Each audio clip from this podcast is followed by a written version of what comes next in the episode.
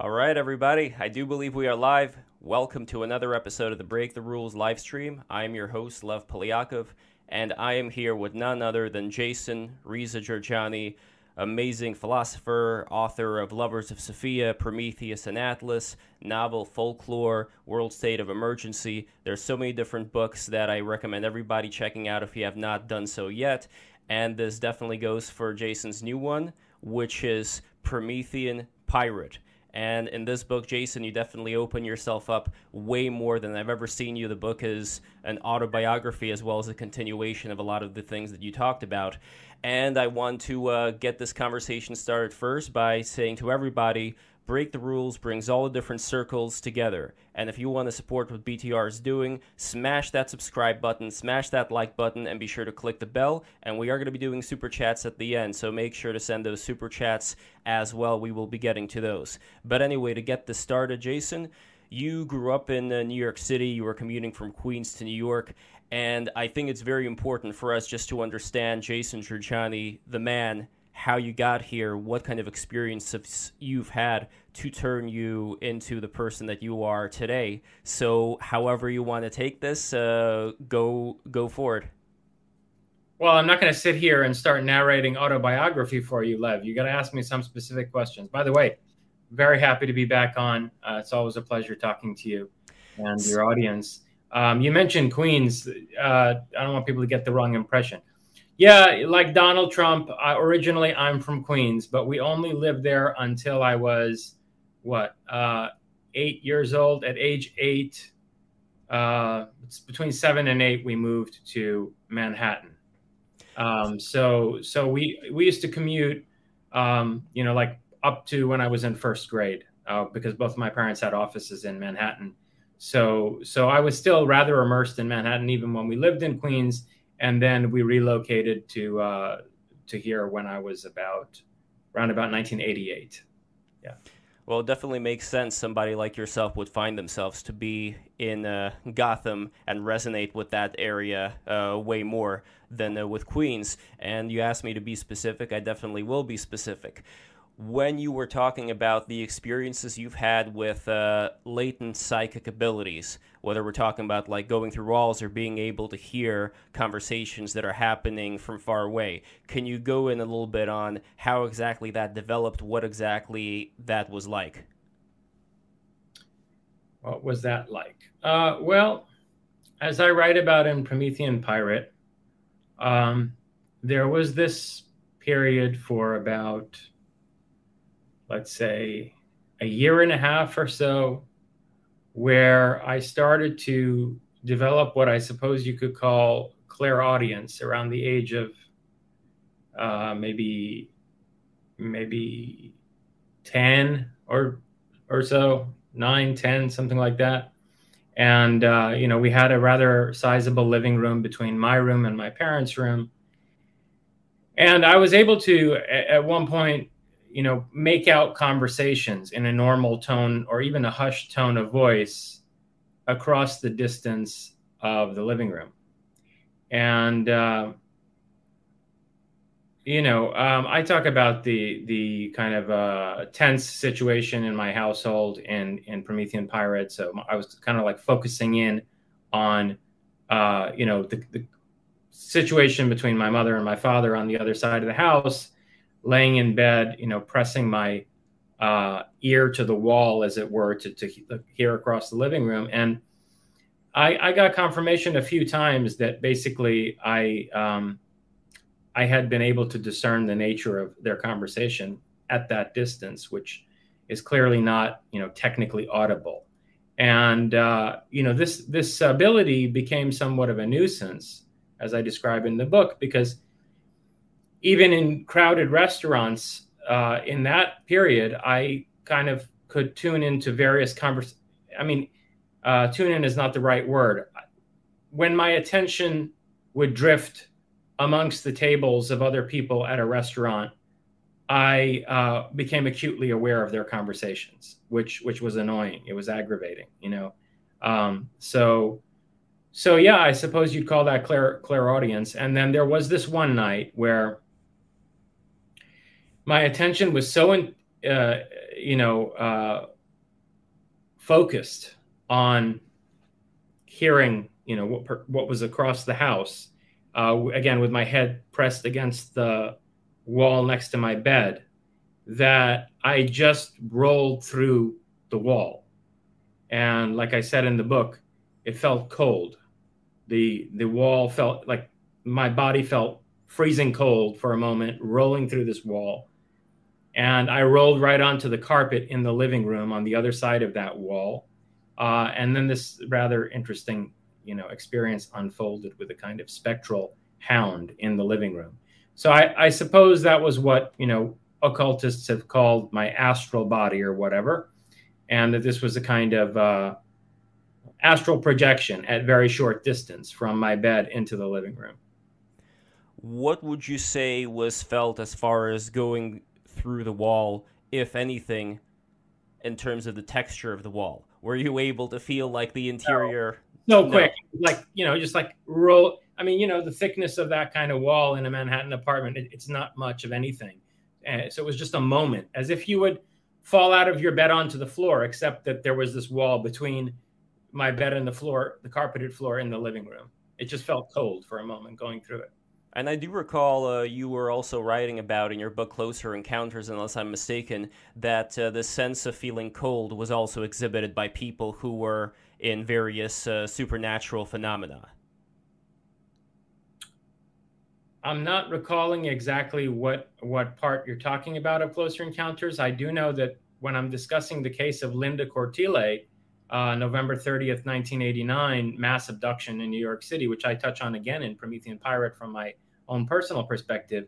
There are accounts that people, including Linda Cortile herself, who's the woman at the center of that case, uh, people have been basically uh, levitated straight through closed windows into flying saucers. And um, and so some researchers have asked, is it really the physical body that's being taken in these instances, or are these entities able to separate the, the um, astral body from the physical body, and is that what's being abducted? There are all kinds of questions about that, you know.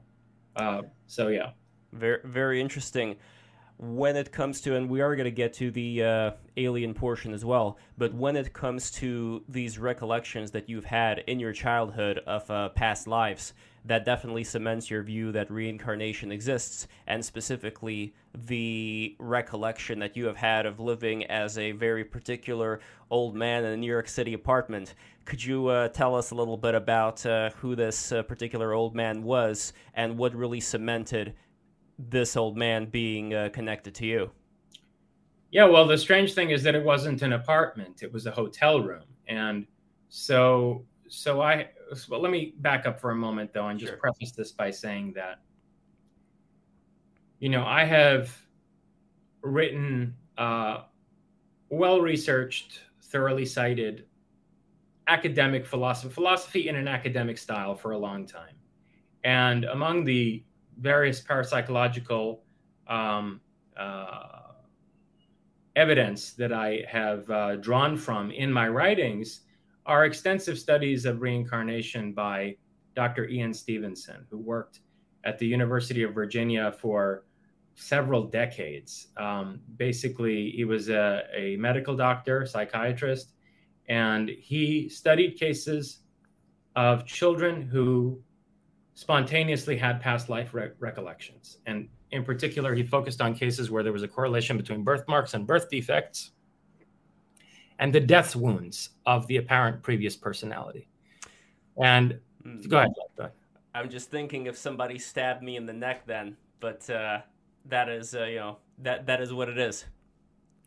Yeah, well, these are cases where the kids remembered very specific death traumas, and they gave other details of uh, what appeared to be their previous personality. And researchers would find somebody who who corresponded to that individual. And he focused on small towns because generally across the world, and especially in like the third world, uh, most people spend their entire lifetime in a rather restricted area. So Stevenson focused on small towns because it was easier to track down previous personalities that might correspond to the spontaneous uh, past life recall of children. And he was able to establish a, a correlation between death wounds as recorded in coroner's reports and the death trauma as recalled by these children. And, you know, I, I refer your viewers to these studies. The massive tome on this is Reincarnation and Biology, two volumes, vast study. Then there's basically like uh, a condensed abstract version of it in a book called Where Reincarnation and Biology Intersect.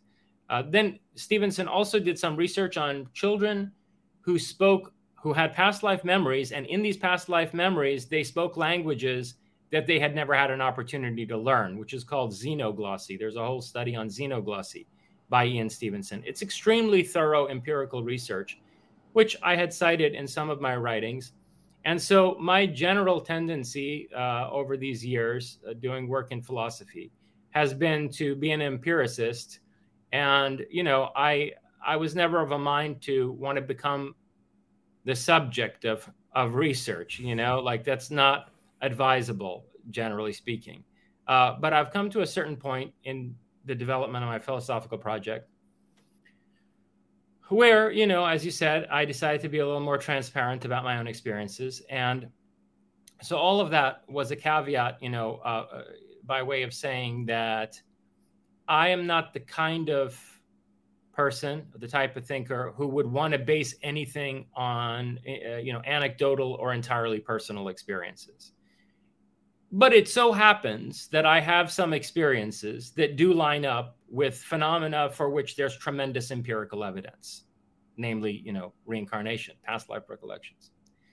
And so, yeah, I, I had these dreams when I was, uh, how old was I? Uh, I wrote it in Promethean Pirate. I would say maybe eight years old, something like that, eight or nine years old. Uh, it was sh- right after we had moved to Manhattan which is significant because my mother had an office in the garment district. Okay, and uh, the garment district, uh, it's the sort of the west side of Bryant Park, and this is you know you'll see in a moment why this is significant. It's kind of the 30s uh, into the 40s on the on the west side of Manhattan, and um, so I think there's something about having gone to the area of her office and being in Manhattan again that acted to trigger these memories. And so I started having these recurring dreams, um, although I frankly I would say they were nightmares because of the state of mind that they put me in. These recurring dreams of an old man, a frail, very sad, very lonely old man who was living out of suitcases in um, in a hotel room, but the sense I got was that he had spent his entire life living out of suitcases in various hotel rooms. And so there was a sense in which he was homeless. And, you know, uh, th- there were vivid details in this dream. Pull really loose skin tight so that you can shave properly as an old man. Being in clothes that don't fit you anymore because the guy was emaciated and he I suppose didn't have the money to replace his suits. So he was wearing these old suits that didn't fit him anymore, pulling his belt too tight and so forth. And um, I had, uh, you know, uh, vivid visual imagery of him sitting in the lobby of this hotel next to an object that I could not identify as a child. Eventually, I described this to my great grandmother, who was alive at that, you know, who was a young woman at that time. And um, so I described this object that was next to a, a chair wherein this old man was sitting in the lobby of the hotel room. And uh, it was this like bron- bronze, brass colored, filthy object. And I think I think it stuck with me because like the guy was a germaphobe. And I had the impression when he was looking in this thing that he was thinking, oh, that's disgusting, you know? And uh, so she told me that that's a spittoon that in the old days they had these spittoons that were they had like a place to rest your cigarette or put out your cigarette but also to spit tobacco into because people used to go around chewing tobacco all, all the time in those days and so evidently there were these spittoons on stands in the lobby of this hotel and subsequently by the way i finally found a picture while i was writing promethean pirate a picture of the lobby of the hotel new yorker where these spittoons are set up next to these chairs. anyway, um, so I remembered this guy and this, hotel, and there was a diner next to the lobby of the hotel. You could go from the lobby of the hotel into the diner. And this guy's teeth were falling out. So he would go and sit in the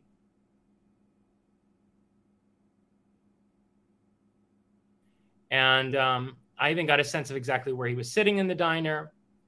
It turns out that uh, this diner is a diner that's appended to the Hotel New Yorker, and right outside the window where I had, you know, had seen this man sitting, uh, is a plaque dedicated to Nikola Tesla today. Now, the, the other very interesting thing in that dream was that I remembered that the guy got hit by a car, and I think it was a taxi. And it was a taxi. I looked it up. Yeah.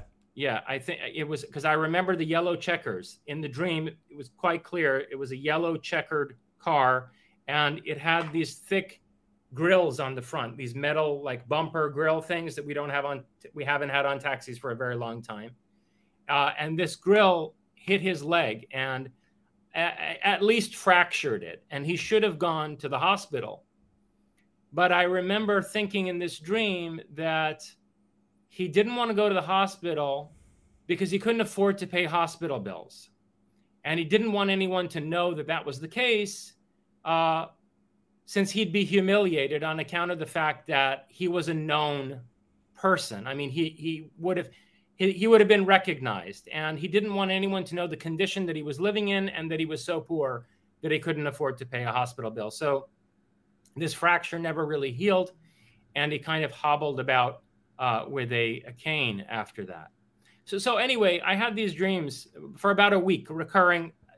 And I, as I said, I would call them nightmares because when I woke up from them, to this day, with all of the horrible, various, let's say, the vicissitudes of my life, with all the things that have happened to me, and I've lived a tumultuous life, okay, I have never felt the depth of sadness that I felt when I would wake up from these dreams. I would have tears streaming down my eyes, uh, down my cheeks, you know, from the, the sense of forlorn destitution of this old man who felt like he had been abandoned by the world. And um, so, so anyway, I didn't know what to make of this. I had no idea what to make of these dreams. Didn't make any sense to me. Uh, my parents didn't want to hear about it.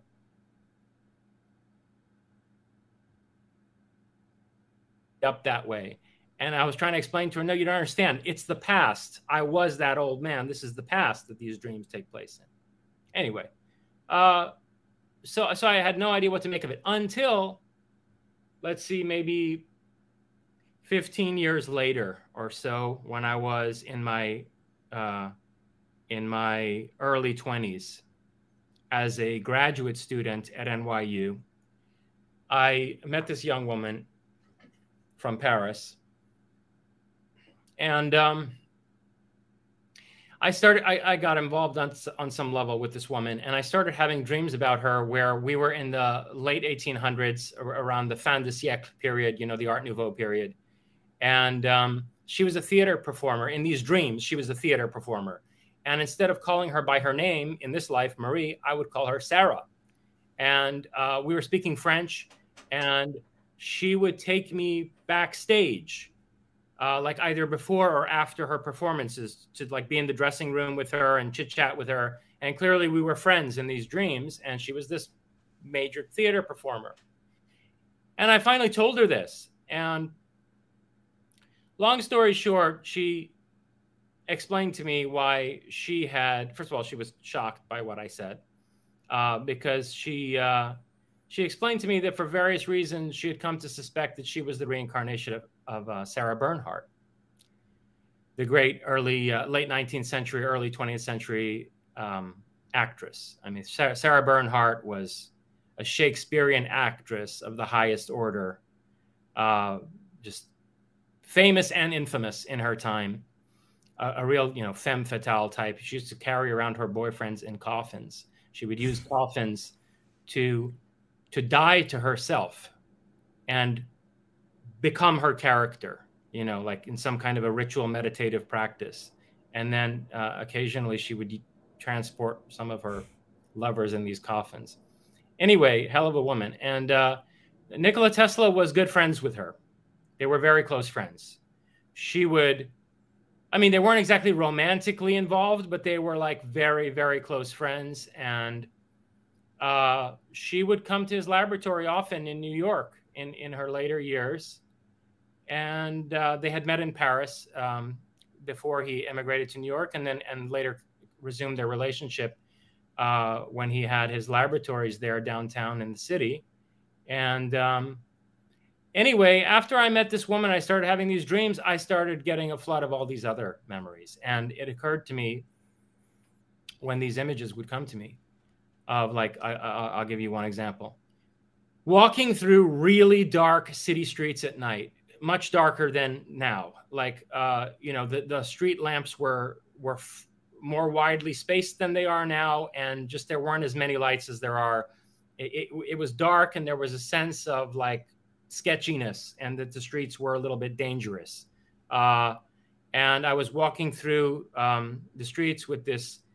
I think it was kind of rain. It had rained, and the streets were wet. With this dossier case, uh, the dossier holder underneath my arm, this portfolio, and the portfolio was full of these science fictional drawings, uh, sketches, schematics.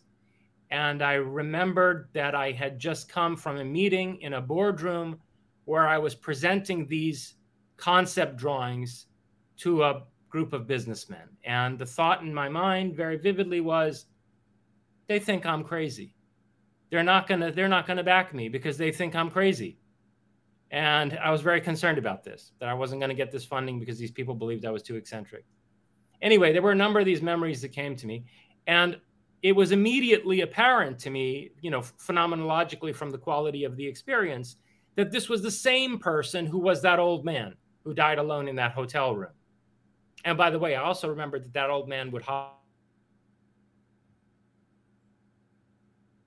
And that these were the only people he, the only people that he had a connection to at the end of his life were these pigeons that he would go feed in Bryant Park anyway, um, so yeah, it was the same guy. It was the same guy. And another memory is I remember commuting through Grand Central. I'm sorry, uh, Penn Station, the old Penn Station. It was yeah, the, the most, beautiful one.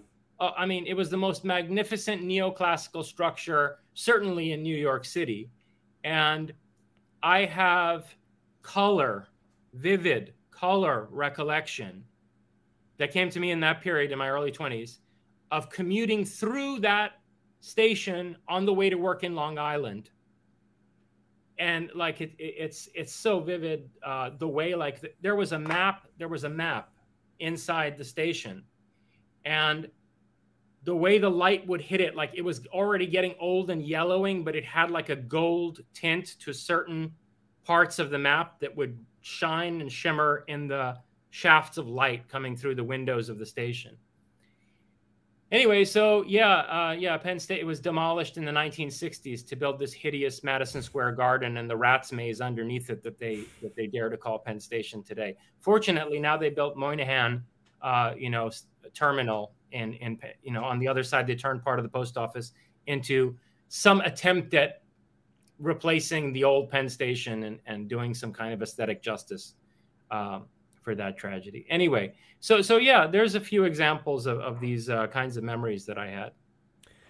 Now, when it comes to the process of going from the body of Nikola Tesla with all of his inventions and all of his knowledge of death rays and such into, let's say, in this example, your body, you were mentioning in your book, quote, the soul is like software. It can be copied and its code can also be split. It is not some indestructible and self identical essence. So, my question here is, and this goes to the question of uh, setting up a pirate organization, developing psychic powers, all that good stuff that I want to get into. But when it comes to knowing what other people are thinking and yielding some kind of a mutual understanding from that, I'd be very interested in getting your take on where exactly the individual lies in this whole scenario because I know you are extremely pro individual, but you're also talking about the soul as uh, being able to be uh, split apart. So, what exactly am I missing here that's going to make this a little bit clearer on how exactly this process of reincarnation works? What exactly is the individual? Let's put it that way. Okay, so let me back up for a minute and start at the very beginning of your question. First of all, um, for, for those who've read Faustian Futurist, you know, uh, and for those who haven't, um, in that book, I initially in a fictional form, right, uh, putatively as a work of fiction when I wrote it, I talk about the life of a man who was the reincarnation of Nikola Tesla and who was born in um, 1947 and committed suicide in 1980. Uh, and so, so my sense and I, I go back to this in Promethean Pirate as well. My sense is that there was another life after Nikola Tesla. And it was the life of a, of a young man who was resisting being captured by some kind of a uh, vast, nefarious operation um, that that was wise to who he had been and that was trying to use his use the information locked in his mind you know and use his capacities and talents for purposes contrary to you know anything that he would have ever stood for. So so there is this memory i i have of a, life in between which i wrote about in faustian futurist now there's a lot of there is a lot of uh uh embroidery in that account. A lot of Faustian Futurist is embroidery, is fiction, okay?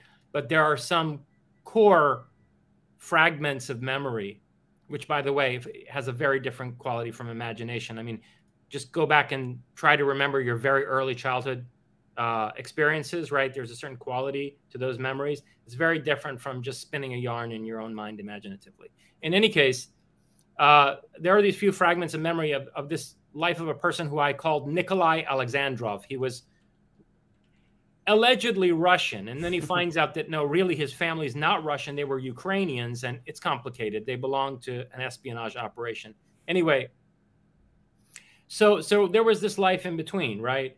Now, what I suggest in Promethean Pirate, and, and what I think I've been able to put together after a lot of time and you know agonized thought about these things, is that the people who in Faustian Futurist I depict as spinning a spider's web around Nikolai and trying to capture his life, those people were already targeting Nikola Tesla in his last years in the Hotel New Yorker.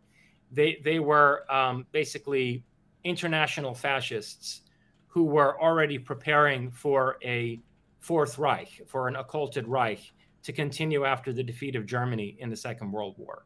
They had deeply penetrated the OSS uh, in the years before it, it, then was fused with the uh, spy organization of General Reinhard Gehlen and turned into the CIA. The Central Intelligence Agency is a hybrid of our American OSS with a Nazi Eastern European spy network run by General Reinhard Gehlen, which tells you a lot about the motivations and aims and worldview of the CIA at its foundation. Anyway, so these these OSS people had taken out rooms on the same floor as Tesla uh, uh, the 33rd floor of the Hotel New Yorker. And I believe that they were trying to get inside his mind. That they see, and Tesla's infamous for this. He didn't write down a lot. He did a lot of his work in his mind. And so it would have been very difficult to to understand some of his technical drawings, right? He even failed to take out patents for various things. And so, you know, interpreting the to what technical information he did put down on paper would have been very hard without access to what he was thinking. And I, and I believe that, you know, uh, these OSS people on he would walk and who he might try to meet or whatever. And by the way, I also believe that this business about the pigeons and they make it like he was just some lunatic, you know, uh, who fell in love with pigeons. No, no, no, no. Tesla was from Serbia uh, at a time when the Serbs still used carrier pigeons for communication. and he had been trained in the use of carrier pigeons to send messages. And it, there's enough evidence to uh, make the case that he was in, in his late years, around 1935, I believe, uh, he was entrapped by Nazi agents who claimed to be uh, who claimed to be officers of the Amtorg Trading Corporation, a Soviet acquisitions firm working in capitalist countries to bring capitalist technology back to the USSR.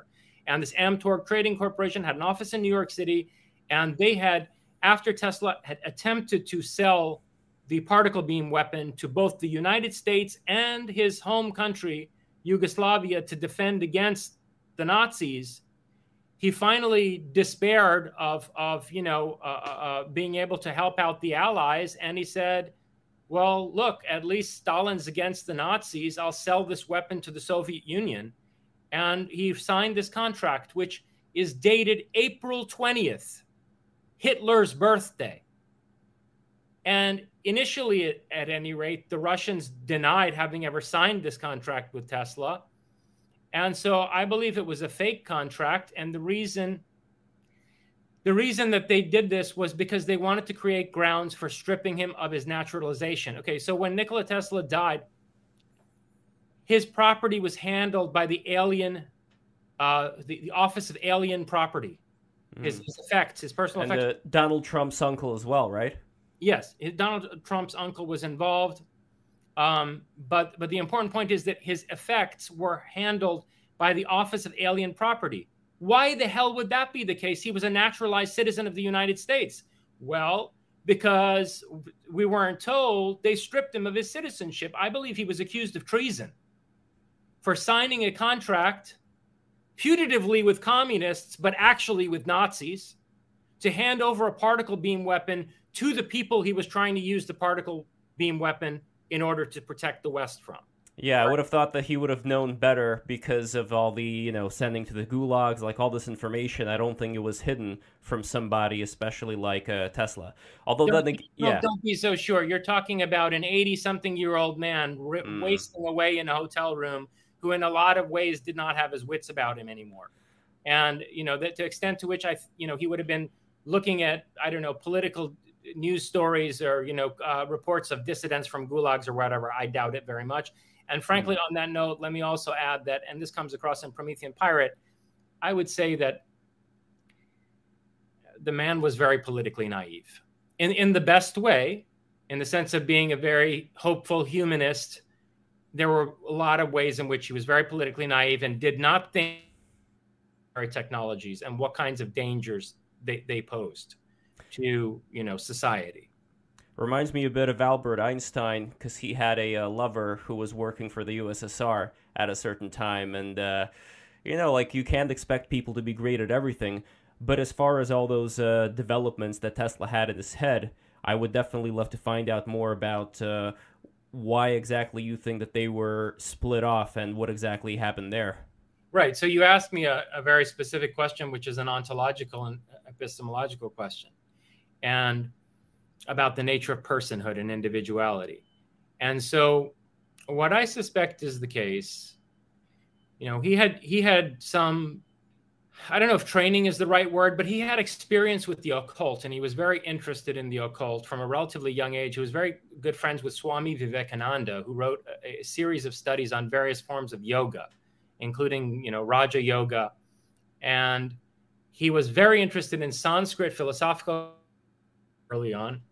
Oh, by the way, Jason, uh, when you talk, sometimes there is a glitch that happens when uh, the connection abruptly ends for several seconds. So oh. I just want to uh, make sure maybe there's some Wi-Fi signal you can switch to make sure that the connection is slightly better. Uh, I mean, it doesn't happen all the time, but it happens. I'm on. I'm on. Everybody, bear with us here. So uh, Jason's figuring this out, and be sure to smash the like button and subscribe button while we're figuring all of this out. And also be sure to go to patreon.com slash break the rules, become a patron today. We are going to have more of these amazing conversations for you, bringing all the various people together online and offline so they can talk and learn more about each other. And don't worry, once Jason is back, we are definitely going to be getting into Ghislaine Maxwell and all the various things that are uh, going on with her and uh, the lost city of Atlantis. So don't worry about that. We're going to get it all figured out. Have me back now? I have you back. The graphic quality is not that good yet, but the sound is there. You don't seem to be lagging. So, uh, is it a different connection that you? I have got? a five G. Con- I have a five G connection going. I went to check it and I dropped out entirely. I don't know what. Maybe it's the weather. It's a gray, rainy day here, and sometimes the weather, for some reason I don't understand, interferes it is. Yeah. Wi-Fi.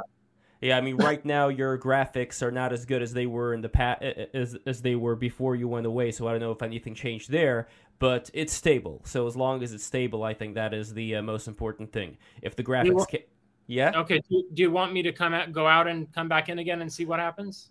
No, I think it's actually getting a little bit better. Like as we're talking, I'm noticing your face is getting clear. So anyway, we're gonna let's uh, let's continue. I think Percy, good. Okay, so so Tesla was, I think, to some extent, um, practiced in the occult, and he was also very interested in Buddhism. And I mean, to the extent that he would send copies of a book called Gospel of the Buddha to all of his friends, his closest friends in the mail, you know, like with the note of the teaching of Gautama Buddha.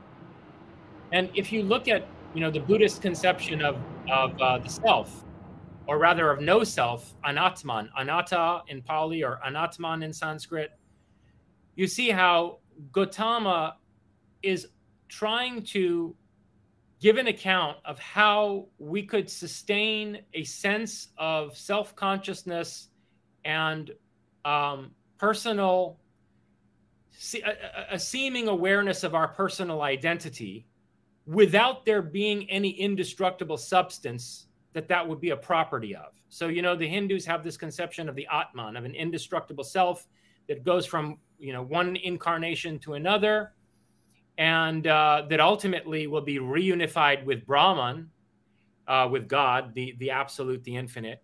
And Gautama Buddha both deconstructs the, the uh, Brahman conception, he both deconstructs God.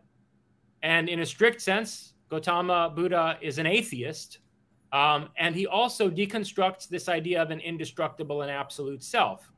Instead, the image that Buddha presents us with is something that I think we can understand very well in terms of software coding. That, you know, there are there are discernible and um, separable lines, warp and weft of a tapestry of code that constitutes our sense of personhood and also in terms of interpretation of our experience through our memories of the past. I mean, those are all properties that you could see in a software program, especially today as we're developing artificial intelligence and as AI is sort of supporting uh, at least non-player characters in in a gaming atmosphere, right? So you can you know you can see how it's possible to modify the code of a simulated person in the context of a computer program and it's also possible to take that code and replicate it any number of times uh, and run uh, the simulation of that quote person unquote run that simulation forward in any number of different ways in separate programs, right? So the person has the, all of the versions have the same backstory, they have the same memories, but from the that moment onward that you decide to run one or another of them in a simulated scenario, they wind up having branching experiences, right? Divergent experiences, which then over time may change their sense of personhood. And so what used to be a single person will then diverge through enough, you know, differentiating experiences into a multiplicity of people uh, distinguishable by by variances in their personality and their behavioral pro- behavioral profile and so forth, right? So I think that this is how the human quote unquote soul works, and that uh, it's possible, and there are there are empirical cases of this. Uh, there's there's this uh, there's this case of these twins, Terry and Linda Jamison, who happen to also be psychic. They're mediums, Terry and Linda Jamison, and they believe that they're the same person who's been reincarnated now into two different bodies. Okay, so um, I think the soul can come apart. The warp and weft of a soul can come apart. It can be copied like software, uh, and that in that way you can wind up having spiritual doppelgangers, albeit in different bodies. Um, and I think that this is something that Tesla did to himself artificially. Okay, and the devil's in the details. I mean, read the book. I, I you know, I evoke in a much more compelling way the kind of duress that I think he was under and why it is that he chose to do this. I, I believe that he fragmented himself, his mind rather, so that the information that was locked away in it could not be telepathically accessed. And so so it's possible that more than one person bears the legacy of the memories of that man or parts of his knowledge. There is, uh, well, first a quick aside. I was looking through my dream diary and I had a dream in 2017 where there was this girl I had a crush on back in acting school and we were together. But then I saw these twins, and it says over here he was around twins who he was working for who were dual beings of the same mold in the previous incarnation, but of one person. So that definitely relates to what you were talking about just now. But then there's still the question of the I, the person who is the experiencer of one's reality. Which one would the I go to? No, no, it's a function. It's see, this is a this the sense of self consciousness is a function of the software. It it uh, it arises.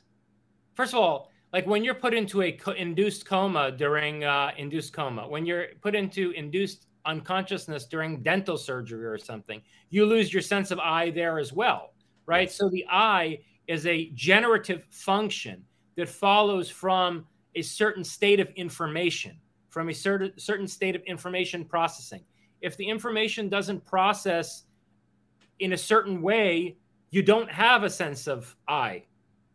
And even you know, uh, in certain ver- where you're not unconscious, but you're in a deeply subconscious state, like certain dream states, dream states where you don't have lucidity at all, it's arguable whether that self-conscious I is there in the same way in those states either, right? So this this sense of you know, ego cogito ergo sum, as Descartes put it. It's a transitory, ephemeral experience that's uh, contingent, dependent on certain conditions of information processing. And it's a generative function of information processing, which is, I think, what uh, engineers in artificial intelligence would tell you today, except that these engineers are stuck in a very mechanistic, uh, materialist paradigm. And, and uh, which I think that they're going to need to break through if they want to really uh, be able to succeed in building a strong artificial intelligence, because that strong artificial or general artificial general intelligence (AGI) will also have telepathy and psychokinesis and so forth, because these are properties of any mind that's self-conscious. Actually, it's a property of minds that aren't even self-conscious. Animals have telepathy and clairvoyance. Yeah, Rupert Sheldrake.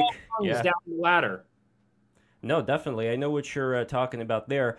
The only, I wouldn't say issue, but the only thing that takes me a little bit of away from that idea is I was reading this book called Mastering the Core Teachings of the Buddha, where they pointed out that when you do any kind of uh, exercise having to do with meditation and you try to recollect everything that's going on around you, you can only really concentrate on one thing at a time. So their exercises would involve uh, noting, like looking around the room, having different experiences, and noting every time you experience certain sensation. But you're not able to experience more than one sensation at a time. So if we're talking about the sense of uh, one's experience and maybe I'm not understanding you here, but if I have an experience, I'm only able to have that one experience and not really have the experience you are having right now or anybody else is having right now. So that's why the idea of where exactly does this experiencer go to if the soul is split, as it were, that's the only reason why I'm having a hard time digesting each, this? Okay, each of the copies would have its own sense of self consciousness because the code in each case is complex enough. That code is complex enough that it will generate a sense of self consciousness in each of the copies. Sure. I mean, you could, I understand what you're saying, but you could definitely understand how being somebody who is self conscious of the only thing I am aware of as my existence right now, how imagining that to be the case is hard. But I can understand intellectually what you are saying. It's just that being in this body, it's hard to imagine it being uh, split up. But uh, I do want to get to the other part about reincarnation where I, am there. I am here. I can hear you, and you are there as well. A moment again. Oh, um, no problem. Here's the thing: is that you're not being. That is a function being generated by the code that makes up your personality and stores your memories. Once that code is copied, Lev version B and Lev version C are each having an experience of ego cogito, of I am here, I am myself. You don't have access to their experience of that and they don't have access to yours unless you two have some kind of a intense telepathic uh, you know engagement with each other right but short of that once the moment you know once at the moment that the code is split you each have a discrete sense of personhood the only thing is that if you had an interview with one another sat down and had a chat with one another you would find out that you have not only do you i mean if it was in a cloned body then obviously you'd look like the person. But let's say the code was put in a in a body that looked completely different. If you sat down and had a conversation with this person, you'd see you have all the same memories as this person, right? Up to the moment when the code was copied. Other than that, you each have a completely distinct sense of personhood. Now you may you might wind up behaving, you probably have all of the same quirks and all of the same behavioral propensities as one another as well because those are all conditioned by your memories of your experiences, including like unconscious behavioral memory. So, if somebody were to, for example, not talking about reincarnation, but take a copy of me as I am right now, put it into a robot, and then have that robot talk back to me, I would still be experiencing life in this particular body. So that's what still, and I don't want to dwell too much on this because I feel like this is a very uh, multi-level leveled conversation that could be had here. I would love to have another one specifically on this. Maybe bring on Styxhexenhammer six six six or other potential guests to talk about it because it is a very very deep subject. But uh, in relation to this, what I want to get into is the idea of the hive mind. So another thing that I mentioned uh, before was the let's say um, the mutual understanding that some people believe would happen if minds were connected, whether we're talking about through Neuralink or the development of uh, psychic powers, you kind of rebel against this in your book when you are talking about, uh, for example, in Edgar Cayce's vision of Atlantis, how you had these people who were following, you know, the law of the one, and how this sense of interconnectedness ended up making them very subservient. So that is one way to look at it, but another way could be, let's say, with possible wars that would uh, potentially happen with the spectral revolution, where I have access to whatever you're thinking and you have access to what I'm thinking. If there was this future scenario where the members of the uh, United Nations were to instigate a fight against you, wouldn't there be a certain level that would be reached where if they had certain people that were able to go into your mind and you into their mind, you would be able to actually work out some kind of agreement and see like why are we fighting? you know, like at a certain point, I'm imagining it could be a scenario of uh, like I like to uh, imagine a um, a kid that's playing in the bathtub with like two battleships and each arm thinks it's like the enemy of the other one and they they realize oh what are we fighting for like we're and i know that this goes into the territory of we're the same thing man and i know that you are against that but barring that kind of reality even the idea of thinking whatever the other person is thinking there could be some room for potential uh, uh, a potential truce, a potential partnership in that case. I don't know. That's just my take. Curious what you think. I don't agree at all. Uh, and I think that when you look back at uh, mostly Steiner's account of Atlantis, but I think it's there. There are hints of it in Cayce as well. Uh, but certainly Steiner believes that an all-out psychic war took place between these two factions. That far from coming to understand one another through telepathy, they actually turned their minds on one another and they used psi ability as another form of warfare in the name of, uh, you know, defending their deeply divergent principles and and worldviews. Uh, so no, I think that um, the the basic worldview of these children of the law of one, as um, as Cayce calls them, uh, and the worldview of uh, the sons of Belial, as Cayce calls them. Um, the, the, divergence is so deep and so fundamental that it's a question of principle and worldview, and and I don't think that it will be resolved uh, simply because you know people on both sides of the conflict have telepathy. Uh, no, I, I mean, you know, to presume that that would be the case is to presume, as you as you admitted yourself, that there's some final objective truth of the way things are, and that by reaching into each other's minds, we can come to some collective understanding of what that is. And I fundamentally reject that idea that there is any objective truth or reality, capital R, or anything like that. Uh, I don't think that that's what life is about. I think life is about creation and discovery and innovation. And there are people who align themselves with that life force, and there are people who want to constrain it, who are, you know, technophilic, who are afraid of the new, afraid of change, and want to basically establish an entirely stable and static society. And they justify that by claiming that that form of society is the microcosm of some macrocosm, of some cosmic order, which then is being instantiated in their putatively perfect social order. That was the view of the the uh, the establishment on Earth that was governed by the Olympian gods, or if you want to put it in a Hindu context, by the Devas. Uh, the establishment, the the hierarchy, hierosarchy. That's where the word hierarchy comes from. Hierosarchy, mm. meaning divine order.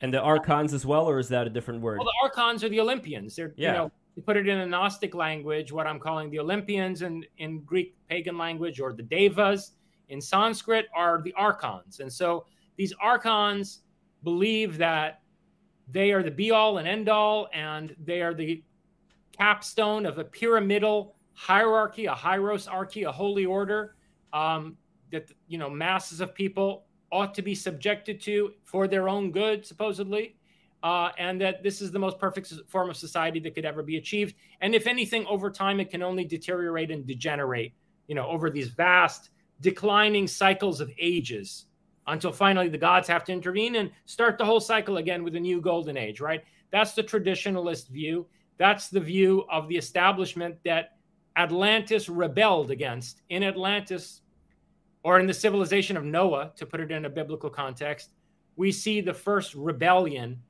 against this order. And, uh, you know, it, it, ends badly. It ends with the destruction of Atlantean civilization by the Olympians. And I know that you are more on the side of the uh, organization. If you were to be devil's, or rather angel's advocate here for a second, when you are given a lot of freedom to do creative things, to rebel against the establishment, we've also seen, for example, various groups that were rebelling against the establishment uh, in the United States, in uh, revolution, you know, pre-Soviet Russia. Things could go in a better direction or things go in a bad direction, which is why I can never just uh, say that whatever revolutionary act happens, it's going to be for the better. Could there be instances of these rebel Atlanteans creating things that actually do end up causing a lot of harm to which the Olympians may be, despite their, you know, bad nature, you know, with somebody like Zeus committing all the horrible things that he committed, despite that, them being in a way justified as the lesser evil? No. Uh, so let me give you my lengthy answer to that. Okay. I have this. Con- I, I've developed seven original concepts as part of my philosophical project, and I lay them out with crystal clarity in the first chapter of Promethean Pirate. Chapter one of Promethean Pirate is the clearest, most cohesive, crystalline exposition of my entire philosophical project in a very condensed form. So, I mean, it doesn't substitute for reading all my books, but it's a great key. And I make references to, you know, where I develop these concepts in all my other texts, right? And one of these concepts is being bound for freedom. And many of these concepts, or most of these seven concepts I developed, are polyvalent. They have more than one dimension of meaning. So this is true of being bound for freedom as well. And being bound for freedom on one level is an ontological, epistemological concept, which has to do with being qua existence, being bound up or structured in a way that allows for free will. Um, another aspect of being bound for freedom is the teleology of history, being or existence bound or headed for the achievement or actualization of freedom. So the idea very much coming out of Hegel and Marx that history has a direction, right? And then finally, the third dimension of being bound for freedom is the sense in which Prometheus is bound. Prometheus bound. That the rebel in the name of freedom, the fighter for liberation, is one who is willing to be bound, like in chains or worse, for the sake of freedom. Okay? So now, building off of that, to answer your question, I discuss how part of the teleological dimension of this concept of being bound for freedom is the history of all revolutions, of all revolutions in the name of freedom. And you're absolutely right that some of them end horribly. Okay, I mean, you know, uh, well, well, which ones of them don't involve massive bloodshed and terror and violence, right? I mean, the American Revolution was relatively successful by comparison to the French and the Russian revolutions. But look, we fought a revolutionary war against the British. We fought a war. It wasn't just a revolution. We fought a war to defend our independence from them. And we set up a country based on that initial constitution of the United States that wound up tearing itself apart in a civil war a few decades later. Right? So, okay, so, and then you look at the French Revolution, the cult of reason, what went on with the cult of reason, then the reaction in the reign of terror. You look at how quickly, you know, the Soviet Revolution devolved into tyranny, okay, and a conservative, a person with a traditionalist mindset, or, or a liberal who's inclined toward pacifism might look at that and say, well, look, this is horrid. Like maybe there's something wrong with this very idea of revolution. I say absolutely not. It's growing pains. It is the it is the caterpillar transforming into the butterfly. It's a violent transformation. And all, the violence and the bloodshed of all of these revolutions in the name of freedom and the failure of these attempts to, to set up systems that revolutionize society, all of it is justified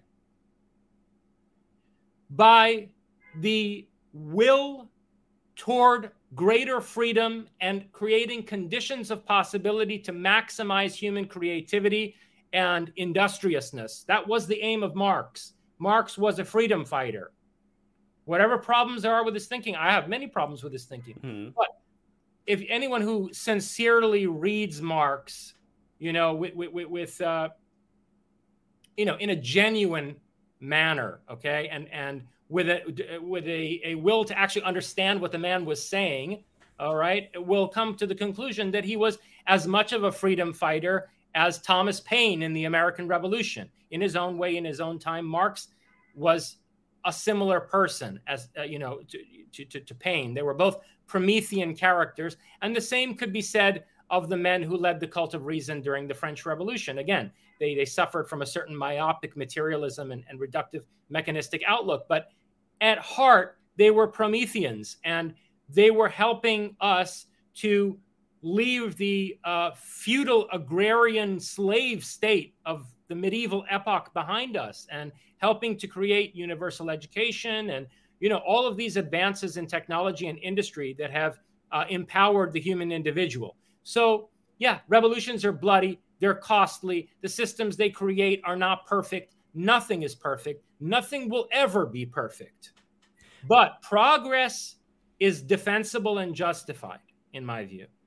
As far as the people you pick to be on your sidelines for the progress, I would much rather take George Washington or Thomas Jefferson than take somebody like Leon Trotsky or uh, Lenin, for that matter. So the reason why I'm saying this is that you do, I think, get to pick your poison as far as which people you want to be on board with in changing things because I think certain people they have a very uh, ends justify the means intent where they don't mind doing things that they could possibly avoid. If we look at, for example, Japan's growth after the Meiji Restoration versus Russia's growth, I bet Russia would be able to have grown just as much without all the needless bloodshed, without all the carnage and uh, uh, just absolute dehumanization. That's, that's not the point. That's not the point, though. You see, yeah, growth in the sense of had the czarist system continued, would there have been a higher economic standard? Would there perhaps have been more consistent industrial productivity? Perhaps, perhaps there would have been. But without the catharsis of the destruction of the idea of monarchy and hereditary aristocracy, sometimes bloodshed and violent chaos are necessary and justified for the sake of the destruction of an idea that has tyrannized over the minds of men. And that deconstruction is necessary to free up potentiality for much more long term growth. So, do I think that in the years around 1917 to like 1927 or something like that, without that revolution, Russia would have been more economically productive? Undoubtedly so. Do I think that czarist Russia, with the Orthodox Church having the power that it did, with the aristocracy having the power that it did, do I think that that system would have produced the Soviet space superpower of the 1950s? Absolutely not.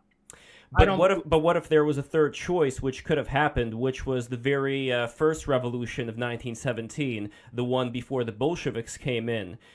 When I look at something like that, even though that didn't happen, I do see potential for things of that nature to occur, where there is going to be strife, there is going to be bloodshed, but at the same time, it does not go to such an extent as it did in the USSR. So that's really the only thing that I'm saying here. I don't oh, think I we agree. disagree. Listen, I agree with you. Revolutions always can go wrong and they can get hijacked. I mean, look, I, have I've studied in depth one of the best case studies of this, which is the Iranian Revolution of 1979. It was a revolution that was totally hijacked by a bunch of ayatollahs, right? I mean that that revolution was supposed to be a revolution in the name of you know representative government and liberty and freedom of the press and freedom of you know and it turned out to be uh, you know a, a, a uh, chaos that empowered a backwards medieval Muslim theocracy. And so, yes, revolutions can be hijacked and derailed. That is not an argument in favor of abandoning revolutionary uh, activity and the aspiration for radical social change. Now, the aspiration for radical social change, as far as becoming a Promethean pirate and the connection that that has to uh, Ghislaine Maxwell, and Atlantis. I really want to get into that uh, very soon. But before that, one last thing regarding the idea of uh, freedom. When you have something like 2 plus 2 equals 4, if we are totally free, then we still would not be able to change certain axioms like that, at least not that I'm aware of. So, where would you say the limits are here when it comes to freedom? Two plus two equals four. Look, mathematics is tautological. Mathematical analysis is a it's a schematization tool. If you look back at Prometheus and Atlas, this has been my argument from the beginning of my philosophical project. It's, it's an incredibly important aspect of my project. Is this argument that abstract schemas, like mathematics and the way that it's used in physics, are tools for the sake of producing and doing things. Okay? They are not uh, a notation for describing objective features of reality, capital R. If you start to be possessed by the delusion that mathematics describes objective reality, you wind up believing in things like an infinity of identical universes right? So there's this idea that there's only a finite number of particles in our universe, but there's infinite space.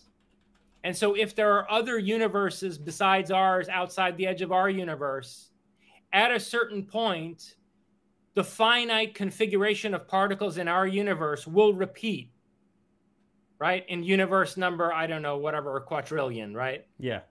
Okay, so and before you get to that one, there's a universe where there's Earth, but the dinosaurs never were killed. There's a universe where the Nazis won the Second World War, etc. And eventually, at some point out into infinite space, there's a universe that's totally identical to ours, and there are infinitely many of those of those universes that are identical to ours. Even if you don't admit the infinity of space in that way. Let's let's say you have this conception where space is finite and there's only our universe, right? And it's closed in on itself and there's nothing outside the edge of it. Still, when you get possessed by the objectivity of mathematical description, you start to think that there's an infinity of time such that the finite configuration of particles in this universe will be repeated at trillion universes into the future right? So once this universe faces some kind of a collapse or destruction, there's this oscillating universe theory, right? The universe gets to a certain point of expansion, and then big crunch begins, and it collapses and it expands again. And there's any number of these collapses and expansions of the universe. That's one cosmology. And if you're possessed by mathematics being objective, the idea that mathematics objectively describes reality, you'll you'll create this equation where the finitude of particles in the universe and and the the only finite number of their potential configurations set against the background of infinite time means that at some point in the future, this conversation we're having is going to repeat itself exactly in, in people who are doubles of ourselves. And that will happen infinitely no, many number of times going forward into quote the future unquote. Of course, that's an absurd conception of mm. futurity or, or the and future. it becomes a troublesome for something like the idea of free will. Well, it, when... it, it's a total negation of free will. Yes, okay? exactly. Uh, it's a total negation of free will. Or, or another outcome of this thinking mathematics is objective is people who try to resolve. We've talked about this before. People who try to resolve quantum superposition, the problem of quantum superposition, by saying that the superposition is resolved in any number of ways. It actually is resolved in any number of ways, but in hidden and parallel universes, in an infinity of branching mm. universes. And to my mind, these are all diseased ways of thinking that come from the delusion that mathematics objectively describes reality, capital R. These are me- human mental projections, abstractions that have no practical significance, that have no utility. And not only do they not have practical significance or utility, if you invest in them, if you ascribe reality to them, you're actually going to be left with a negation of free will and a debilitation of your motivation to do anything of practical significance. So, on balance, you know, thinking the way that that let's say William James thinks in his writings, these are not useful ideas. Now, in terms of uh, what you were talking about in relation to practicality, something like the idea of form following function we were just talking about architecture before uh, the stream started as well, and you were talking about the uh, beautiful. Uh, w- what was that? Uh, pl- uh, hold on, what is wrong with me? The uh, Herald Square train station. Oh, um, no, Penn Station. Penn, Penn Station. Station. Yes, thank you. So we were talking about how beautiful Penn Station was. And I think that there is something, even though human beings, as you mentioned, are pure becoming, and I agree with you there, there is still a sense that I think we have for harmony, for beauty. And it could show in all kinds of ways. We were talking before about how uh, we both are big fans of Art Nouveau. And even if Art Nouveau stretches beyond what is considered to be, you know, very strict classical ways of doing things, it still maintains that balance and harmony.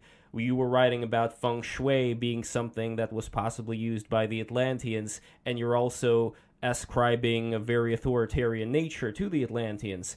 But if we completely go the other way around, it seems like we long for this harmony, and harmony plays a role here, as does possibly the whole Hermetic as above, so below principle. This is something that just seems to be very close to us. So, if that is the case, then we are still under, you could say, some kind of law, something where I guess people would call that, and I know you disagree about things like uh, karma, for instance, but it seems like there is a there is a tendency some of us have to want there to be a certain balance and a certain harmony. So, any thoughts on that before we? Yeah, uh, yeah, yeah I mean, I, I don't think it has anything to do with karma. It, I, I, it doesn't have anything to do with karma, as far as I can tell. But order, yeah, sure. Look, creation requires a certain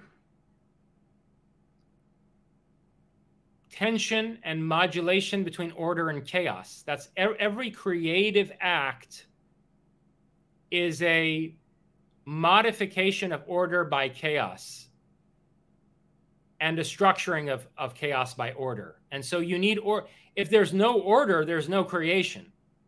Right? It's yes. a question of how much spontaneity is introduced into order by the uh, by the eruption of chaos, by the you know by allowing chaos to break through an ossified structure and to revitalize uh, you know that structure to to reintroduce dynamism so that there can be novel um, composition, which can affect the mind, which can structure consciousness, which can, in Heidegger's terms, set the atmosphere of a world of meaning for a people, is going to involve a balance between and a tension between order and chaos. So yeah, no, no doubt, I'm not like you know advocating for total chaos or something like that. No, I, am just trying to resist um, a very fixed idea of perfect order, a putatively perfect and complete order, which these Olympians or devas, whatever you want to call them, believe that they had arrived at and which they would like to reimpose on the world.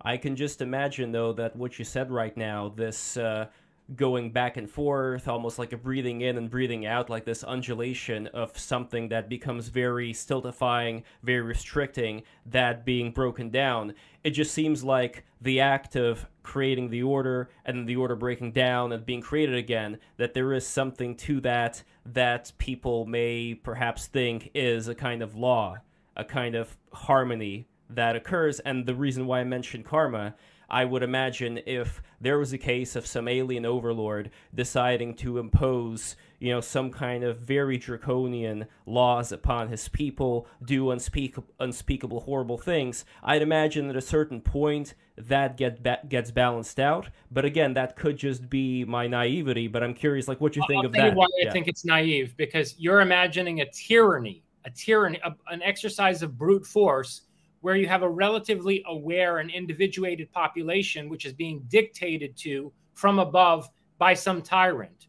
That's not the danger. You're right. Any system like that will collapse. Like, for example, in, in Iran right now, we're seeing the collapse sure. of such a system, right? I mean, there you have an incredibly sophisticated civil society with incredibly, you know, uh, individuated, largely forward thinking people, and then some bunch of retarded backward dictators are trying to force them to stay in a certain mold, well, that, that's going to collapse. That's not sustainable. And we've seen all these examples of that throughout history. That's not the real danger. The danger is an organic state. The danger is when you have a population that, as you were suggesting earlier, has kind of a collective mindset. They don't feel like they're being dictated to because they are part of a more collective sense of identity, almost a hive mind. And so their leadership is just seen as like the queen bee in a hive, giving direction and guidance, right, to the collective. Uh, that's the danger. And the, the society that the rebel Atlanteans attempted to break apart and overthrow to get out from under, the society they tried, they rebelled against was that kind of a collectivistic hive mind, almost hive minded society where people were not sufficiently individuated to realize that their developmental potential was being constrained. Okay, so the, the the image of like you know the serpent offering the fruit of knowledge in the garden yes. of eden prometheus stealing the fire you know and gifting it to mankind so that's the issue is that and this is very clear in, in both edgar Cayce and especially Rudolf Steiner.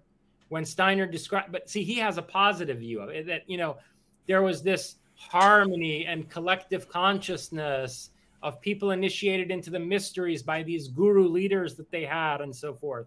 And um, I think that that system was retarding human development for an excessively long time, like tens and tens of thousands of years uh, and that it's a good thing we were able to break out from under it.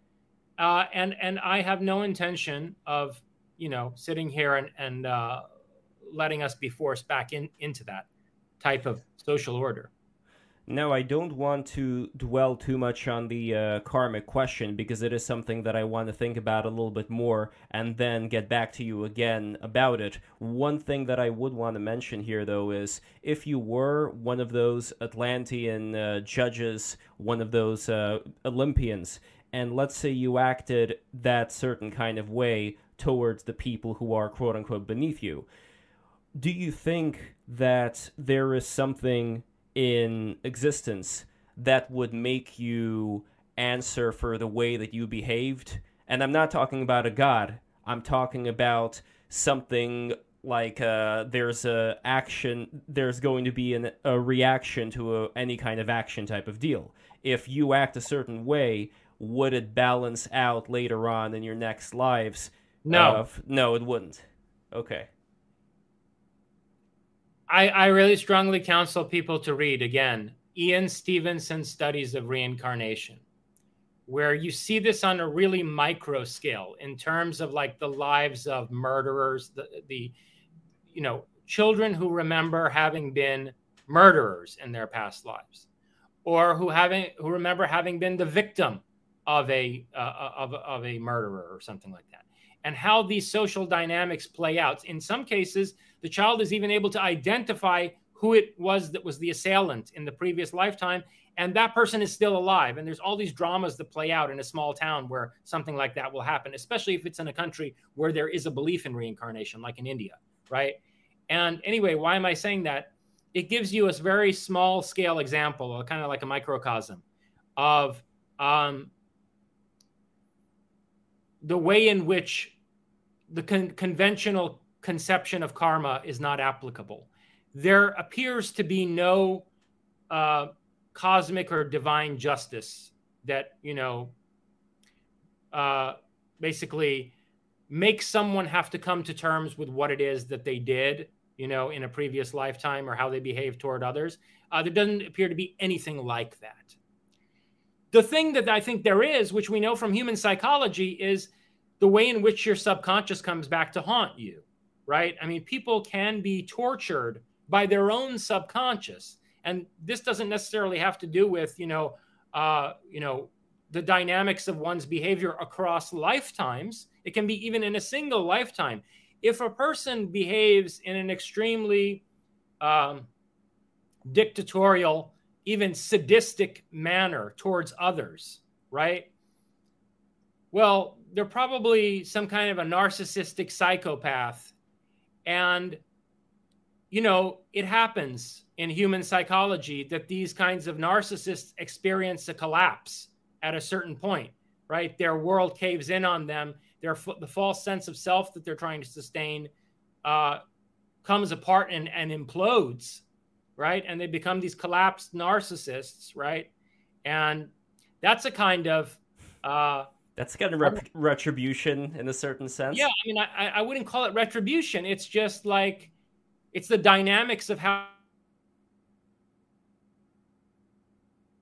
there are people who behave in an incredibly brutal and sadistic, manipulative manner their entire lives, and they get away scot free having done so. And some of them are murderers, and some of them are running our governments.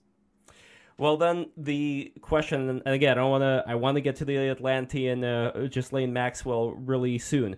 But just to kind of put an end to this particular very fascinating conversation, when it comes to the in between place that people are in, I know that the Buddha rejected there being any Brahma, any gods of that sort, but we were also talking about before the various experiences that people have had in the quote unquote astral realm. And I've always been very curious about what are these various realms that people can get into that are beyond wherever we happen to be right now, the experiences that people have there, and whether that also relates to certain experiences that people have in between their incarnations, and what exactly has been the evidence for that. Yeah, well, there's a lot of evidence for that. So, did you have any specific things in mind?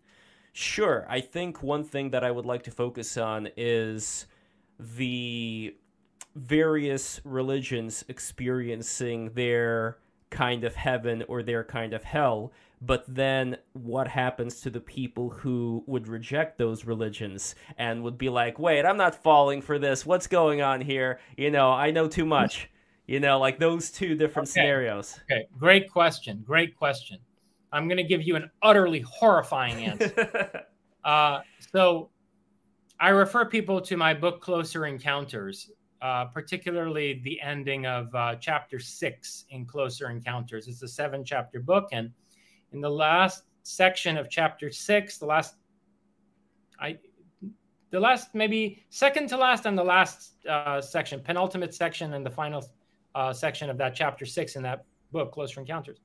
I talk about near death experiences, the Bardo state, uh, apparitions of heaven and hell, right? And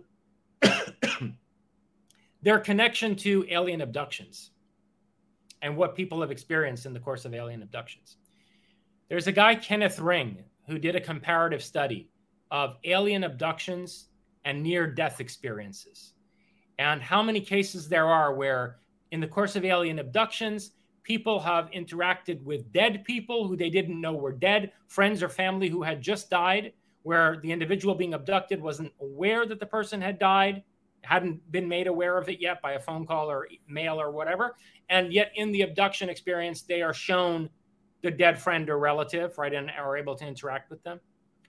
And there's cases of alien abduction that are identical, almost identical in their phenomenology to people dying and going to either heaven or hell, where like the Greys or the aliens or whatever function basically as messengers of souls and you know angels stealing souls away to one or another place. Ascended right? masters wearing purple. Yeah. Yeah. Well, now you bring bring, bring ascended masters. The life review that people say they have during a near death experience, and then these masters who sit there and they they help you evaluate the replay of your life and all that.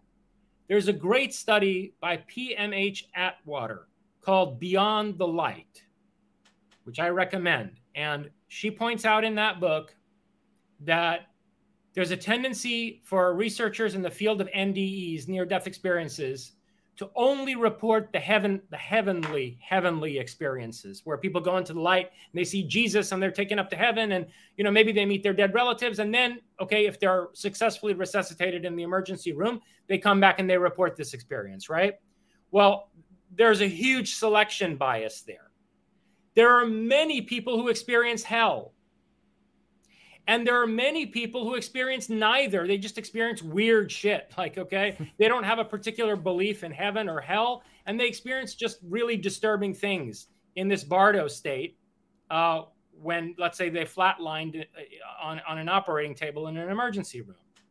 And she goes through basically a phenomenology of these various experiences. And Number one, number one, she noted that there's a correlation between somebody's belief system and the type of experience that they have after death. And number two, so, so, like for example, Hindus will see Hindu gods. Yes. And interact with Hindu gods, and Christians will see Jesus and so forth, right? And but here's the most interesting thing that she found. And this lines up perfectly with Kenneth Ring's research on the on the intersection between NDEs and alien abductions is that both Kenneth Ring and PMH Atwater in this book Beyond the Light show that there are there are bungling bureaucrats on the other side. They sometimes take somebody by mistake to hell and they'll torture this person in hell, like they'll cut their various arms or legs off or whatever. And then they'll realize a, a, message will come to the torturer saying, No, no, no, you got the wrong guy. I told you it wasn't this guy. Send him back. We told you to go get such and such another guy. And then they reattach the person's limbs, right, that have been severed in this hellish environment. And the person who's resuscitated in the hospital will have strange marks, like like uh, like uh, healed scar marks, where the limb was detached in this, you know, uh, uh, Bardo state experience that the person had, right?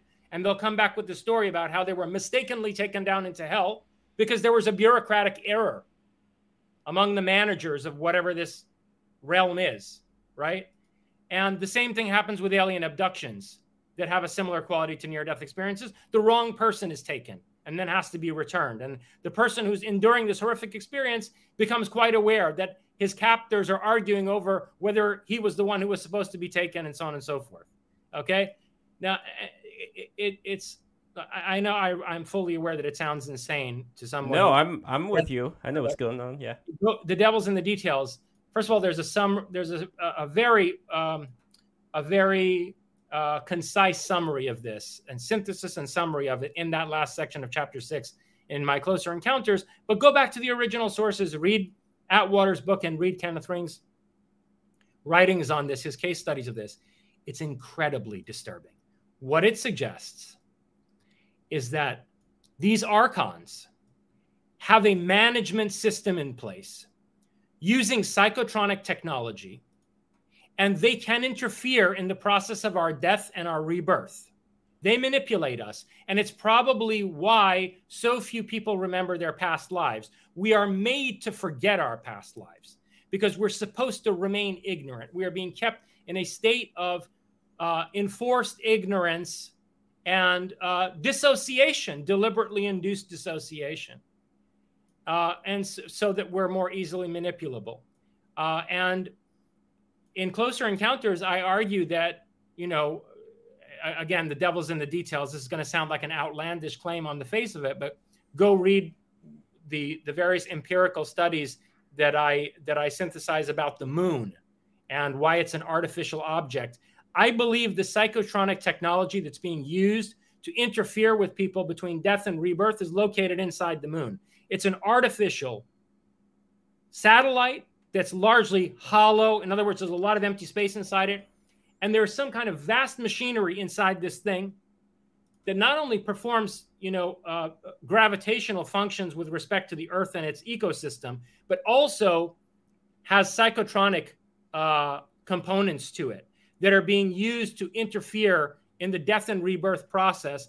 And this is something that, of all people, Gurdjieff. Yeah, was I was just about to say yes.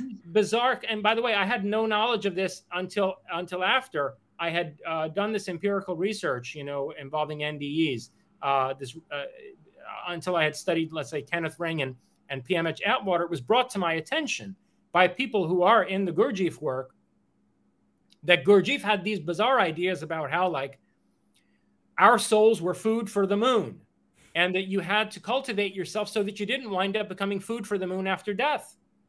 And I think so. He was on to this. You know, he he expressed it in his own limited way as he could in this, you know, relatively, uh, you know, um, you know technologically uh, uh, simpler era that he was living in. But essentially, I, I believe he was uh, attempting to describe this psychotronic technology. There is another book that I want to introduce here, which talks very similarly about these kind of things. I'm going to give you the title in a bit. But what's interesting to me about this particular book is that it describes how people who work on remembering their uh, existence, work on being much more aware of what's going on, in a way and i know like the book differs from your view in that it does see like this objective you know oneness of the universe and all that uh, although the, it sees it separate from what it calls the law but anyway what it talks about is how when you uh, remember yourself then the universe or God or whatever remembers you, and those are the people that end up reincarnating. The people who are too much like, I know, I am Bob the plumber, and that's the only thing that I know, they're going to go into the zone of just doing whatever it is that they want to do or having whatever experiences they want to have for who knows how long, you know, it could be like hundreds or thousands of years until finally their ego is over it. They've already had enough. And at that point, they just stop existing or they go into like the big hole or whatever. But the people who do remember and want to keep growing, they continue. And again, that may be very different from the conception that you have. But the reason why I mention it is I think that if it is, as you say, like these petty bureaucrats are working up there in moon heaven, then they are not as strong or as competent so that people who actually do end up working on themselves and do end up getting certain insights that they would be able to get to some other some other level but with that i want to let me let me yes just, just sure, sure. one important thing there um, so so yeah, they're certainly not omnipotent, and and obviously, you know, first of all, I'm against any form of fatalism, but uh, I, am all also fundamentally against this idea of resistance is futile. No, it's not futile at all. These people are very fallible. The very fact that they bungle things the way they do shows that they are very limited. They're, they're limited in their capacities, and we can resist them. Okay, but with respect to this book, I'll definitely take a look at it. However, I can tell you right now that I really deeply disagree because one of the most interesting things that comes across in Ian Stevenson's